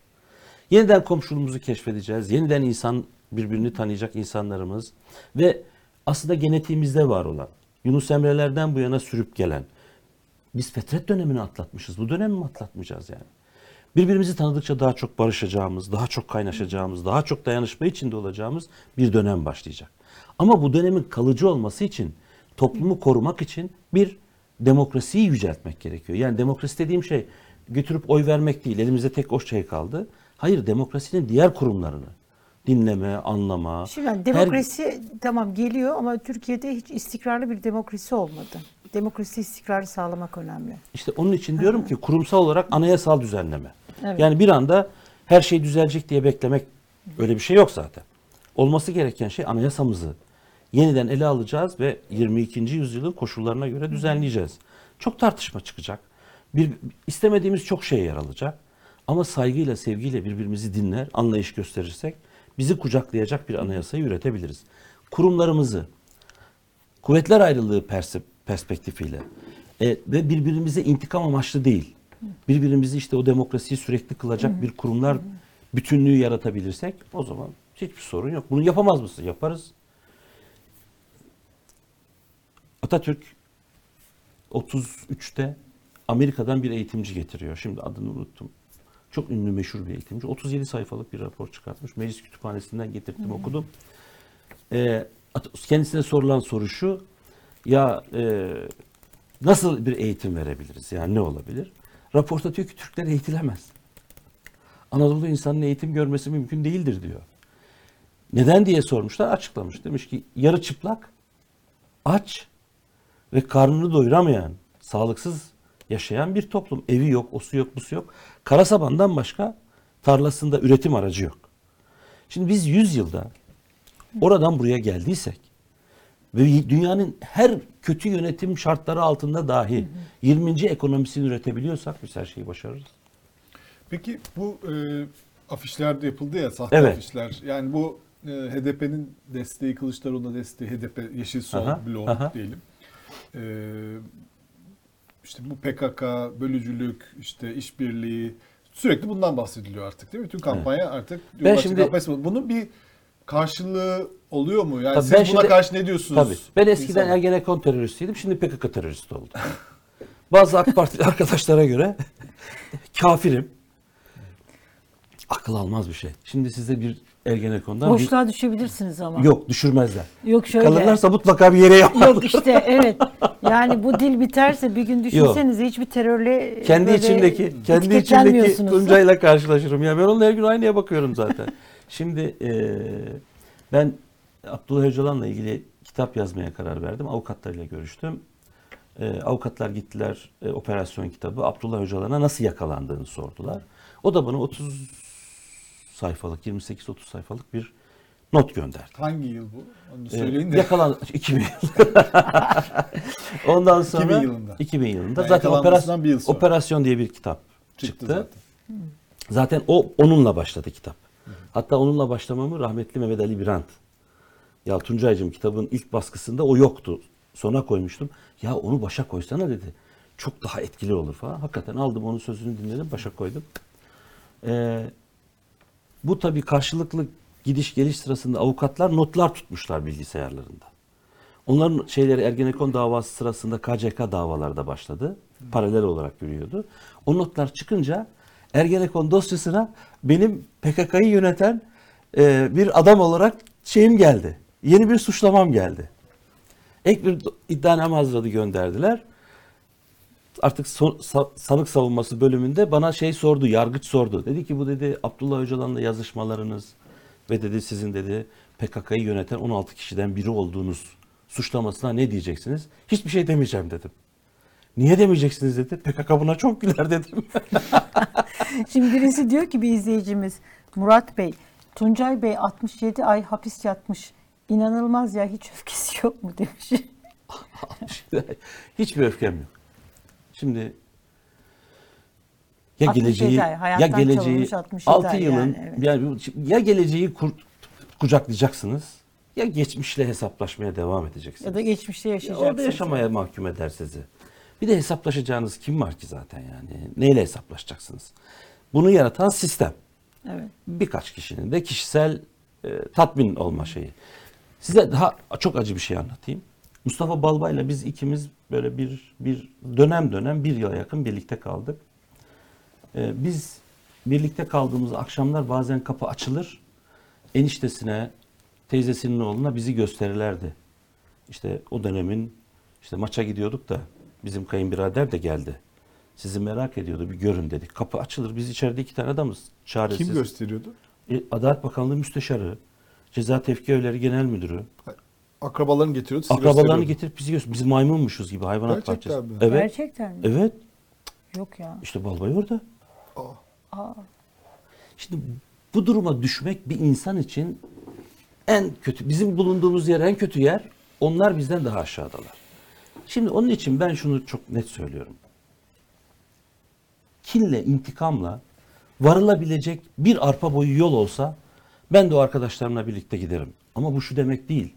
İyiyi kötüden, doğruyu yanlıştan, güzeli çirkinden ayırt etmeyeceğiz. Suç işlemiş bir adama, aa olur mu ya öyle bir şey yok. Ama toplumun birbirine böyle bir hesaplaşma içinde baktığı noktada geldiğimiz yer burası. 25 yıl iktidarda kalırsınız, 25 yıl sonra hesap verirsiniz. Sonra biz geliriz, biz kalırız 25 yıl, Bunun 30 sonu yıl. yok, evet. Bunun bir mantıksal açıklaması olamaz.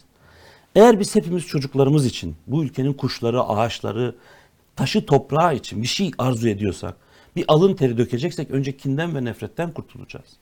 Kinle, nefretle bizi taşıyabilecek bir yer yok. Bu toplumda gidebileceğimiz bir yer yok. Benim başka bir ülkeye gidecek halim de yok. Bülent Arıç'ın benimle ilgili çok güzel şeyleri var. Onu şeytanım kadar sevmem diyor. Ama diyor adamı Edirne'ye kapıya bıraksan geri kaçar oraya gitmez diyor dışarı gitmez diyor. Biz içerideydik o zaman. Biz birbirimizi anlıyoruz. Bu mahallenin çocuklarıyız. Hepimiz bu ülkenin evlatlarıyız. Birbirimizi anlayarak, saygı duyarak yaşamaya devam edeceğiz. Üretim ilişkilerimizde birbirimizi destekleyecek. Seviyorsak kucak kucağa olacağız. Birbirimizi tanıdıkça, birbirimizin üretim ilişkisine katkı sundukça büyüyeceğiz. Kinle ben büyüyebileceğime inanmıyorum. İnsan hayatı böyle dümdüz bir çizgi değil. Düşüyorsunuz, kalkıyorsunuz. E, Ergenekon çok büyük bir süreçti. Ama Maddi bu şu anlama tutum. gelmiyor değil mi? Yani şimdi mesela ben de şunu istemiyorum. Şimdi mesela görüyoruz 3-5 maaş almış haksız kardeşim bu var. Onlar suç. Şimdi mesela hani Ama ya onlar suç. şimdi mesela almış bizden yargıçlar denilmiş. Ee, bu hukukun ayarını bu sistemi bozmuşlar. Yani hayatları çalmışlar. Onlar da bir hukukçu. Hesap verecek. Şimdi bir hakim neyin suç neyin suç olmadığını bilir. Biliyor ama ama iktidara yaranmak için de hayatları çalmış, insan hayatını çalmış. Yanlış e, işte mesela ben bir tane bir e, şeyle karşılaşmıştım. Telefonunu böyle o zaman unutmayayım diye kaydettim ve telef şimdi yayından sonra size göstereceğim. E, ismi beyefendinin Enis Berberoğlu'na 25 yıl hapis veren hakim diye kayıtlı. Şundan dolayı. Bakın şundan Tabii dolayı. tabii onlar unutulmaz. Ben bu hakimle karşılaştım bir bir yerde. Bir arkadaşım dedi ki bir hakim arkadaşım var öğlen yemek yiyecektik. O da gelsin mi bizim yanımıza? Olur dedim yani eğer benden endişe etmiyorsa şun- şundan dolayı olur ya iktidara yakın bir hakimdir benimle yan yana gözükmek istemez hani. Dedim benim olduğumu söyle geldi hakim ama herhalde olayın çok şeyinde değildi. Kendisine ben dedi Enis Berberoğlu'na işte şu kadar yıl ceza veren hakimim diye. O anda yemek buz gibi Kendini dedim. öyle. Kendisini böyle tanıttı. Ondan sonra ya yanımızda arkadaşlar var dedim Aferin ki deseydin. Zavallı. beyefendi dedim bu dedim övünç meselesi değil kartvizit gibi kendinizi nasıl siz böyle tanıtırsınız? Bununla bu şekilde tanıttı. Bununla övündü. Ben ben dedi böyle. Ben de telefonla sonra telefonunu verdi. Unutmayayım diye bu şekilde kaydet. kaydettim. Şimdi yani bu adam biz o yemekte bir yani tartıştık çok ağır tartışmalar. Yani şimdi düşünüyorum da bu hakim hukuka göre karar verse Enis Berberoğlu'na o cezayı vermeyecek. Yo, yo, Enis Berberoğlu Veremez. şey- Ama yargılanmasıyla 25 mümkün yıl evet 25 yıl hapis cezası vermek ya da 18 yıl her neyse vermek kardeşim hukuka aykırı. Şimdi sen bu hukuka aykırı ver- verilmiş olan bu hakimler, savcılar rövanş değil bakın bu. Ya da haksız kazanç, ihale kanunu bozanlar, haksız e, işte ihale alanlar, böyle kanunları bütün her şey tepe tepe. Bunlar bunlar da herhalde hukuk önünde Onlar- hesap verecekler. Hukuk ayrı bir şey. Şimdi Rövanş değil. Hani zaten. dönüşmeden Hayır, hayır. Bataklığı- üstü- hani barışıyoruz Efendim derken bataklığı temizlemezseniz çürümeyi ben şimdi hep söylüyorum. Çürüyen her şey düşer. Düşen şeyler bir bataklık oluşturur. Evet. O enkazı temizlemezseniz, o çürüyü kaldırmazsanız yerine yeni bir şeyi nasıl yeşertirsiniz? Evet. O ayrı bir şey. Yani bir insanın suçlu olup olmadığına siyasetçi karar veremez. Ben de karar veremem. Bu kişi suçlu. Ben öyle bir karar, öyle bir yetki görmüyorum kendimde. Bunu yaşayan, acısını yaşayan bir insan olarak. Ben diyorum ki hukuk, adalet tesis edilir. Herkes o teraziye çıkar. O terazinin sonuçlarına bakın ben Ergenekon yargılamaları sırasında yargıçlara sizi tanımıyorum ama siz Türkiye Cumhuriyeti Devleti'nin devletinin makamısınız, hukuk makamısınız. Vereceğiniz karara reddetsem hiçbir şey demesem de ben bu kararı tanımıyorum demeyeceğim. Ben bu kararla ilgili mücadelemi sürdüreceğim dedim. Ben ülkemi seviyorum. Türkiye Cumhuriyeti Devleti'nin bir vatandaşı olmaktan mutluluk duyuyorum. Ama sen kötü yönetiyorsun diye ben ne devletimden ne ülkemden vazgeçmem Ya yani. şu mesela Merkez Bankası Başkanı bir gün yani ülkede şöyle Merkez Bankası Başkanı'na bir iktidar talimat verip ben böyle istiyorum dediği zaman o Merkez Bankası Başkanı şunu bilebilmeli. Benim işim bu ülkenin itibarını, parasını, değerini korumak. Ee, Ben yanlış bir karar veremem. Verirsem hukuk önünde hesap veririm. Kanun beni zorlar. Bunun bunun bilincinde olabilmeli. Yani öyle bir sistem tesis edilmeli ki işte TÜİK Başkanı ben veriyi bozamam diyebilmeli. Ya da BDDK ya da işte İçişleri Bakanı halkı tehdit ederken ya kardeşim ben bunu yapamam hukuk önünde ben de Bakkal Ahmet Bey ile işte ga- gazeteci Elif'le Yıldıray'la eşit durumdayım. Bunun bilincinde Şimdi bakın eğer toplumu ilgilendirsin ilgilendirmesin bir davada evet. ben savcısıyım. Arabamı veririm. istediği her şeyi yerine getirin derseniz oradan sonuç almak mümkün değil. Ama siyasetçi uzak durursa, Evet. hukuk tecelli ederse, taraflar kendi aralarında tartışırlarsa orada bir sorun yok zaten. Şimdi Adalet Bakanı Şanlıurfa'da bir konuşma yapacak. Evet. Ee, şampanya içerek kutlayanlar alnı secdeye değenler. Ya senin adaletinden şüphe ederim o zaman. Yani Bekir Bozdağ sen böyle konuştuğun zaman o zaman sana karşı senin vereceğin adalete karşı şüphe doğar. O şüphe bütün toplumu zehirler. En azından sen sus. Niye Adalet Bakanı, İçişleri Bakanı ve Ulaştırma Bakanı istifa ediyordu eskiden? Bu zehirden toplum etkilenmesin diye. Şimdi zehir açık. Toplum kendini korusun. Maşallah toplumumuz kendini koruyor vallahi. Ya böyle bir Erzurum'da gördük aslında. böyle bir azgın atak karşısında toplum bütün unsurlarıyla kendini koruyor. Orada bir tane başçavuşa ceza almışlar, gözaltına almışlar, taş attı diye. Ya arkadaş biz apaçık görüyoruz ve biliyoruz ki ben yargıç değilim, savcı değilim. Ama gördüğüm şeyi yorumlayarak söylüyorum ki bu provokasyon devlet provokasyonu. Yani daha doğrusu İçişleri Bakanlığı'nın provokasyonudur. Polisin önünde, vali orada, jandarma orada. Önlemek için hiçbir şey Ama onu da yapmayacaksınız. FETÖ'cü ilan ettiler. O da FETÖ'cü değil mi? Evet bir de öyle bir şey var. Zaten ya Ergenekon ya FETÖ ya bir şey mutlaka çıkıyor yani. Peki o güne kadar bilmiyordu. O gün taşı atar atmaz anladı FETÖ'cü. Çünkü o gün anket yaptılar. Baktılar ki Erzurum dahil olmak üzere. Tepki aldı olan. Evet, Türkiye'de halk böyle bir şey istemiyor. Evet. Bir İlk önce çatışma- sahip çıktılar zaten değil mi? Yani ben- ilk başta. Biz yaptık. Erzurum'a giremezsin. Eski şey Emniyet Genel Müdürü'nün attığı tweet var. Evet. Selami Altınok. Selamun aleyküm. Çok hayal kırıklığı gerçekten. Benim için çok büyük hayal kırıklığı Selami İnanılmaz. Altınok. Ben mecliste bir Çok. bürokratik oligarşiyi eleştiren bir konuşma yapmıştım. Bürokrasiye kendisini. laf söyleyemezsiniz demişti. Şimdi buradan tekrarlamak istiyorum. Kahrolsun bürokratik oligarşi. Kahrolsun oligarşi. Ve valilikten gelen bir isimdir Selami Bunlar Altınok. toplumun Yazıklar olsun. tamamını lime lime çürüterek düşmesini sağlayan unsurlar. O zaman ben bunlarla mücadele etmeyeceğim. Bu çürüğü kaldırmayacağım da neyi kaldıracağım toplumda? İyi insanların vicdanlarını mı karartacağım? Benim gibi düşünmeye, çok şükür benim gibi düşünmüyor herkes. Herkes Tuncay gibi düşünse dünya çekilmez bir yer olur. Çok şükür farklı farklı görüşler var. Benim doğru olduğum yerler var. Arkadaşların daha doğru olduğu yerler var. Hayata başka bir yerden bakabilmek.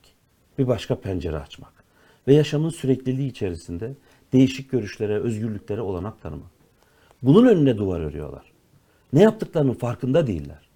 Yaptıkları şeyin farkına varsalar asla yapmazlar. Bu kötülük. Kötülük kazanmasın. Bu mücadele hep süreceğine göre iyiler kazansınlar. Ama benimle aynı dünya görüşüne sahip olmak zorunda değiliz. Ben çok iyi düşünüyorum. Ben dünyanın en iyi insanıyım. Öyle bir şey yok yani. Hayat bambaşka. Şimdi benim kızım Hatay'a gitti. Gönüllü psikolog olarak. Orada bir ay kaldı. Onun çalışmasına baktım. Deprem dönemi. Depremden sonra. Deprem, evet. Çünkü gönüllüler çekilince orada bir boşluk doğdu. Sonra damadım gitti. Ee, bir motosiklet kazası geçirdi. Onun üzerine geri geldi. yani dedi Geçmiş sağ olun. olsun. Motosiklet çarptı kendisini o sırada. Ee, şimdi her ikisinden dinliyorum. Duyduklarım beni gözyaşlarına boğuyor yani. Öyle basit bir şey değil yani. Aradan geçmiş aylar. Siz hala o insanların suyunu, ekmeğini, yemeğini karşılayamazsanız, siz hala o depolarda biriken şeyleri dağıtmazsanız, siz bunlarla ilgili bir çalışma yapmazsanız o zaman yok. Yani ben vicdanen yaptığınız şeye saygı duyamam. Siz bu ülkeyi yönetiyorsunuz diyemem. Ya biz nerede göreceğiz devletin varlığını? Nerede göreceğiz iyi bir yönetimin hüküm sürdüğünü? Eğer Recep Tayyip Erdoğan ve arkadaşlarının dedikleri doğru olsaydı ülke bu halde olmazdı. Basit bir çıkarımda bulunuyorum. Eğer Recep Tayyip Erdoğan ve arkadaşları ülkeyi söyledikleri gibi yönetselerdi Türkiye'nin ne dolar karşısındaki ekonomisi, ne diğer ekonomik göstergeleri, ne sosyal göstergeleri böyle olmazdı. Yolsuzluk bu noktaya gelmezdi. Biz bunları yaşamazdık. E şimdi düzen değiştireceğiz diyor, teröristsin diyor. Nasıl bir teröristim? E sen düne kadar uzman başçavuştun. Bu sabah taş attın. Dün terörist değildir ama bugün ya belki adam terörist değil ama taş attı yani. Bu terör suçlamasını nereden getirip koyuyorsun hemen önüne? Böylece gerçekten mücadele edilmesi gereken terörle mücadele edilemez hale geliyor. İşin saçmalığı burada. Çok çok yanlış bir yoldayız yani. Şimdi- Buradan çıkmak zorundayız. Ee, üç, üç gün kaldı. Evet. Ee, CHP kampanyasında siz de ilgileniyorsunuz o Evet, kampanyayla. evet. Ee, işte çeşitli sloganlar, şarkılar Evet, çıktı. evet. Ee, yeni bir şey olacak mı CHP kampanyasında seçime doğru? Hayır şu anda bir şey yok. Zaten ana şeyler belirlendi. Ee, Ankara mitingimiz var. Perşembe günü. Büyük Ankara. Büyük Ankara mitingimiz var. O gerçekleşecek. Ee, ondan sonra da zaten... Cuma günü mü, Perşembe? Cuma, çok özür dilerim. Cuma günü. O gerçekleşecek. Arkasından da e, zaten seçim yasakları başlıyor. Sonra da sandığa gidip oy vereceğiz. Ben kararsız kimsenin kaldığına inanmıyorum. Ben herkesin karar verdiğine inanıyorum. Ve artık oy geçişleri de olmaz herhalde. Çok taraf. zor. Çok yani zor. hani sandık başında gelmeden önce çok öyle bir şey yaşayacak ki o yaşadığı şey ya ben yanlış düşünmüşüm dedirtecek. Öyle bir şey olacağını çok düşünmüyorum. Toplum kararını vermiş. İktidar cephesinden bir sürpriz bekliyor musunuz? Herhangi Bekliyorum. Ee, bu deepfake dedikleri uygulamayla mesela bir terör örgütü liderinin oylarınızı CHP'ye verin bak başka yere verirseniz karışmama falan diye bir konuşmasını bekliyorum. Yani çünkü eskiden olsa hani İmralı'ya götürüp konuşturuyorlardı. Anladığım kadarıyla Abdullah Öcalan hadi oradan demiş. Konuşmuyor. Ortaklık bozulmuş orada. E, Selahattin Demirtaş başka bir tutum içerisinde. Şimdi dışarıdaki Kandil'dekilerden medet umuyorlar. Oradan konuşturacaklar. Öyle bir çalışma yapacaklar. Toplumun sinir uçlarıyla oynamak istiyorlar. O kadar büyük zarar vererek oynuyor ve şunu düşünmüyorlar. Yani burada şöyle bir zarar doğarı düşünmüyorlar. Bu vicdansızlık. Bu vicdansızlık. Peki bunu yaptırmak e, yani Çok para Bitcoin. Ödemeleri de Bitcoin ile yapmışlar. Siz takip ediyorsunuz yani bu Tabii olanları. tabii. Yaşasın Fahrettin diyoruz. ikinci tura diyelim ki kaldı. Hani böyle Evet. bir senaryoda önümüzde. Kalmayacak.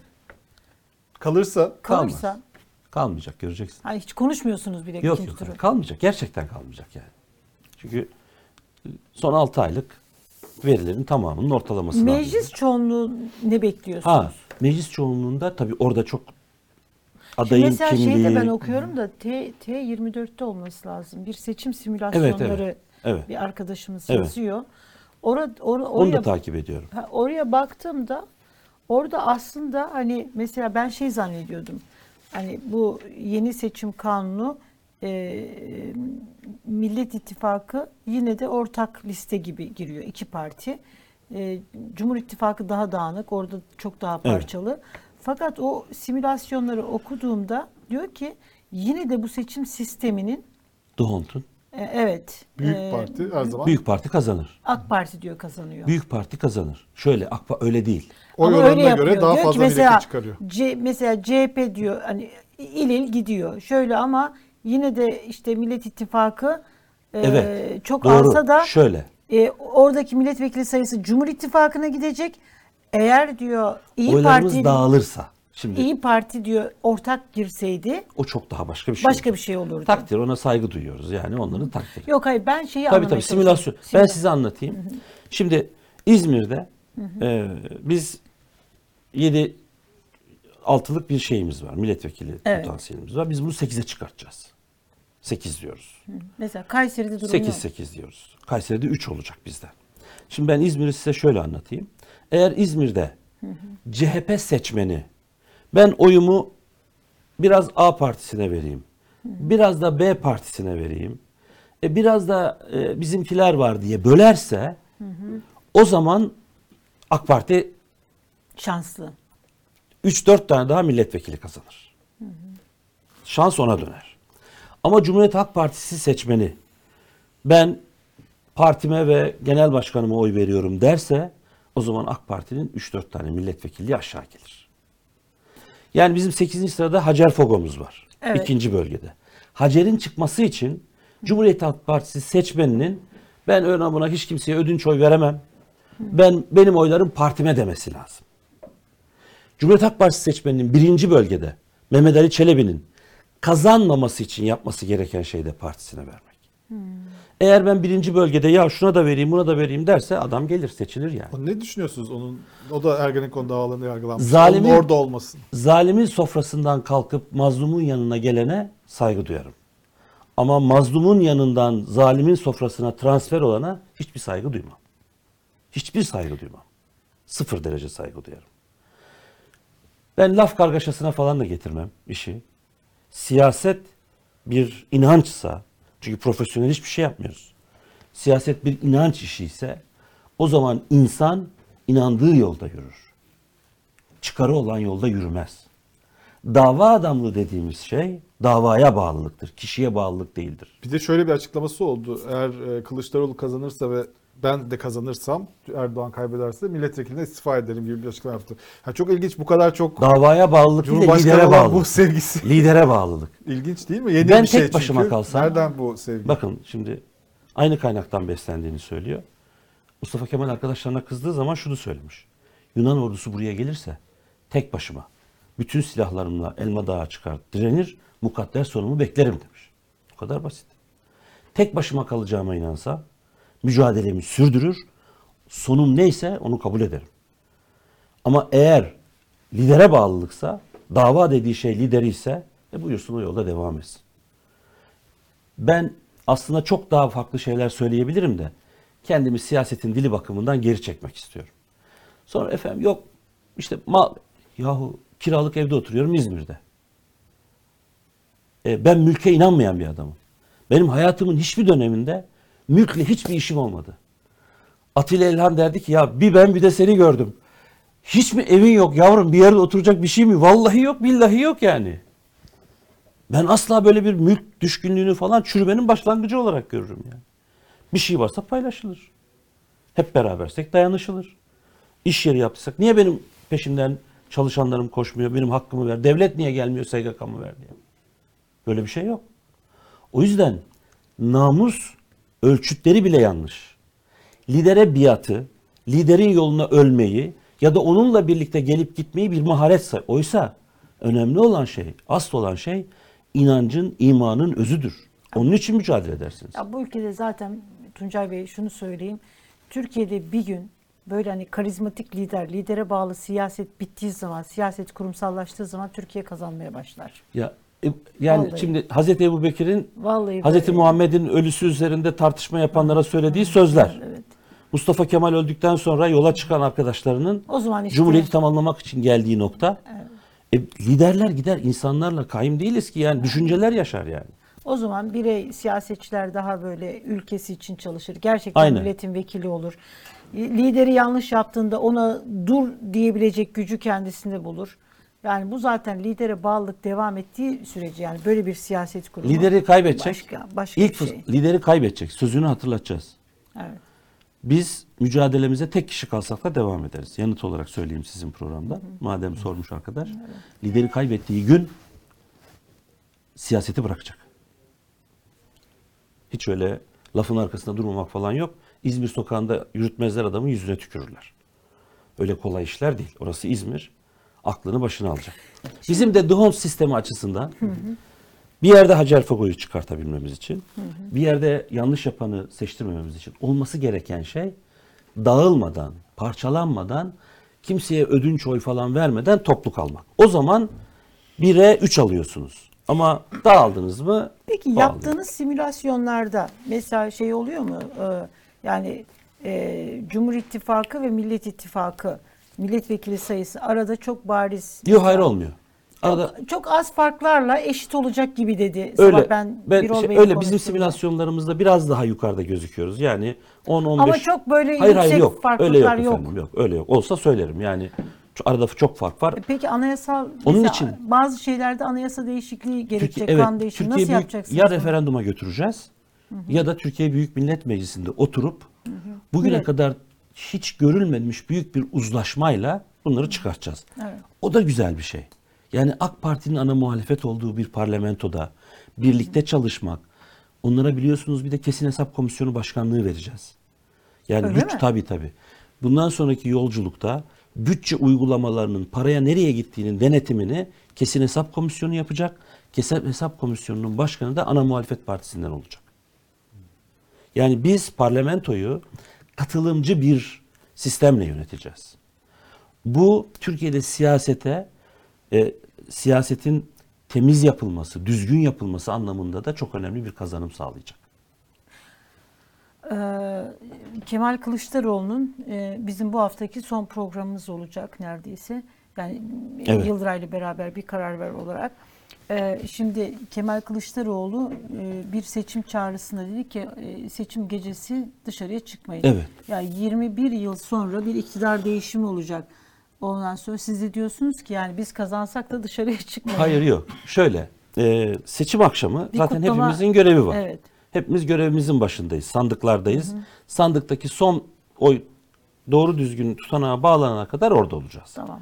Sonra Ondan ama sonra- YSK açıkladı. YSK açıkladı. Sonra bu sevincimizi makul ölçülerde, vakur bir Evimizde şekilde, evimizde, mahallemizde, küçük gruplar halinde böyle kutlamakta fayda var. Çünkü Türkiye'nin aşması gereken çok yol var. Türkiye'nin başarması gereken çok iş var ve hemen başlamak gerekiyor. Yani Bir balkon konuşması falan olacak mı? zannetmiyorum. Sizin balkon yok. Ya Sizin zaten Bizim- yok. Bizim bizimki gece Onların çok büyük balkonları var biliyorsunuz. Balkona herkes sığıyor. Bizim yok öyle bizim yüreğimiz var oradan alıp gideceğiz işte her şeyi. Yani Belki ittifak geçen burada yine konuşmuştuk ittifak kaz- e, adayı olduğu için belki Saadet Partisi'nde tekrar Olabilir. Neden Yani- olmasın? Size bir şey adaylı söyleyeyim. oradan açıklandı Saadet ya. Partisi Orada konuşma bayağı- yapması ne Yalnız kadar güzel olur. Size bir şey söyleyeyim. mi? Gittiğimiz her yerde, sahada Bu kadar mı inançlı çalışılır? Saadet Partisi. Saadet Partisi. Bu kadar mı büyük bir emekle ve enerjiyle gayret gösterilir? Takdirle karşılıyorum. Temel Bey'le her karşılaştığımızda, her konuşmamızda da inanılmaz bir bağımsız Türkiye duruşu görüyorum. Müthiş bir şey. Çok etkileyici yani. Her- Onlar direkt e, yani işte Mahalle, ev. tepki de alıyorlar onlar. Tabii, yani tabii. şey olarak Ama AK Partilerden bir buna rağmen inançla, yapıyorlar. bir kararlılıkla bu kadar büyük bir çalışma enerjisi muhteşem. Hepsine çok teşekkür ediyoruz yani. Ya, e, İzmir Allah razı olsun. çok enteresandı. Hani Temel Bey Esselamu Aleyküm. Hiç bakın hiçbir tepki aldım. Aleyküm selam diye bağırdılar. Yani bir, bir, bir büyük bu uzlaşım. Biz dedik ben mesela şey dedim Temel Bey hani Esselamu Aleyküm hello filan mı dediler. yok yok hiç öyle bir şey yok. Biliyorsunuz İzmir aslında e, kendi genetikleri bakımından e, çok merkezde sağda bir şeyden. Tabii kent- Demokrat yaşam Parti biçimi. geleneği var orada. Yaşam biçimi Daha ve fazla, modernizm. evet. Atatürk orada Evet. İzmir'in şeyi bizim göğsümüzde asılı olan Atatürk sancağı. Onunla beraber yürüyor. Kentimize yeni gelenler de buna katılıyorlar. Çok ilginç bir şey. Kent çok göç alan bir kent ama çok büyük bir bir dostlukla, bir kardeşlikle yürüyoruz yani. Evet. Çok teşekkürler. Ben çok teşekkür ederim çağırdığınız için. Çok sağ Biliyorsunuz olun. Her seferinde geldiğimde mutlulukla ve size teşekkür ederek ayrılıyorum. Biz de öyle. Sağ olun. Vallahi çok keyif Ee, alıyoruz. bazı mesajları vermek açısından çok önemli oluyor. Evet. Şimdi tabii çok Şimdi seçimden sonra aslında Türkiye gerçekten böyle hani bir şey yaparsa birazcık daha böyle hani keyifli, daha medya, daha Türkiye sosyolojisi üzerine programlar Şimdi yapabilir. medya- Seçim- Muhalefet yapacağız seçimden sonra. tabii tabii. Yok e, tabii ki yapacağız. Şimdi yani bizi, yine bizi sorgulama, bizi, bizim sorgulanmamız lazım. Mesela medya özgürlüğünü nasıl sağlayacaksınız? Evet, aynen. Mesela yerel medyayı geliştireceğiz ve söz verdik. Dedik ki size kent rantından pay vereceğiz. Bu medya düzenini daha özgürleşecek, daha e, halkın haklarını savunacak bir düzeye, yani eleştiren bir düzeye nasıl getireceğiz? Bütün bunları konuşmak için bir araya gelmek gerekiyor ama Türkiye'de ana konulara yer açılamıyor bir türlü gündemde. evet.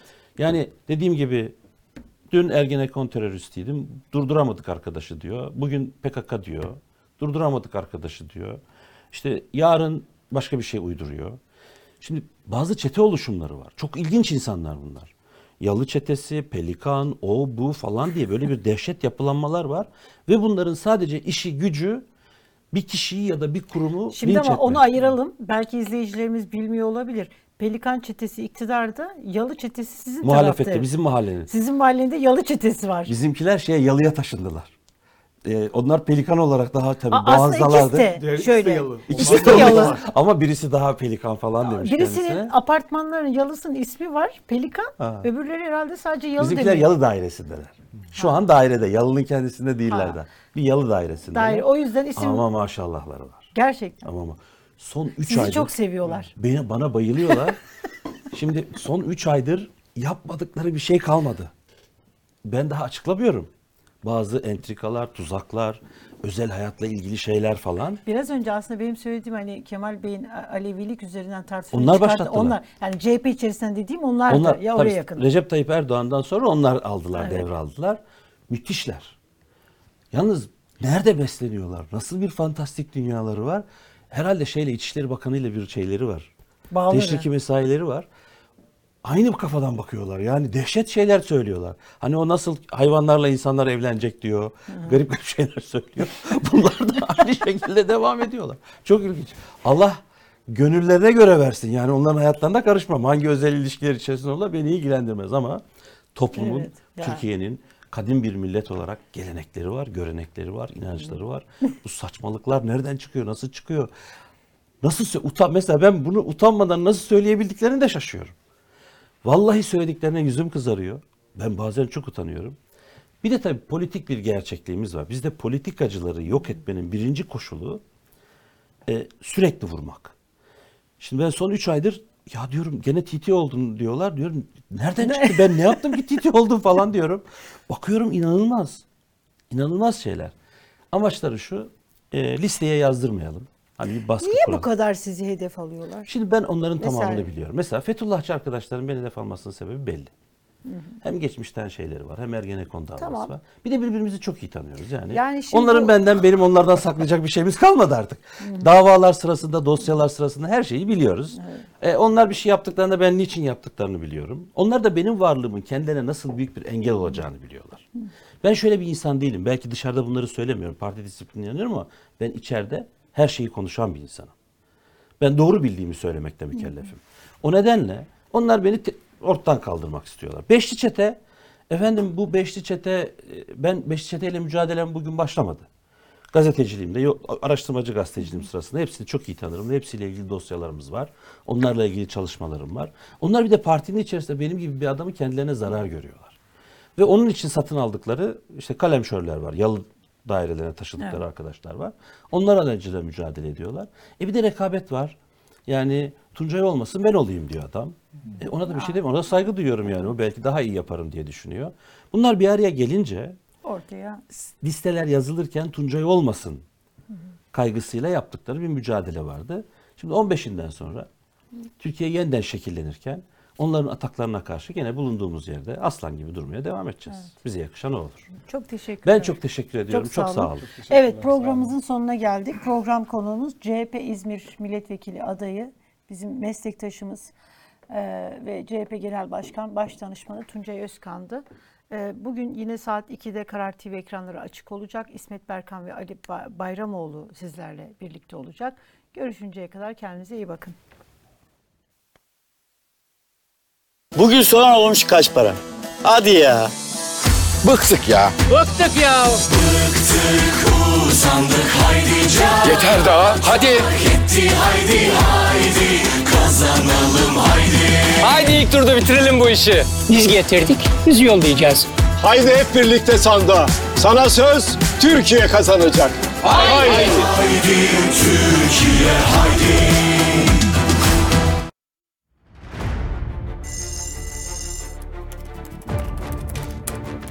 Hoşuma gitti. Bu Yıldıray Ordu diyebilir miyim? Madan olur mu ya?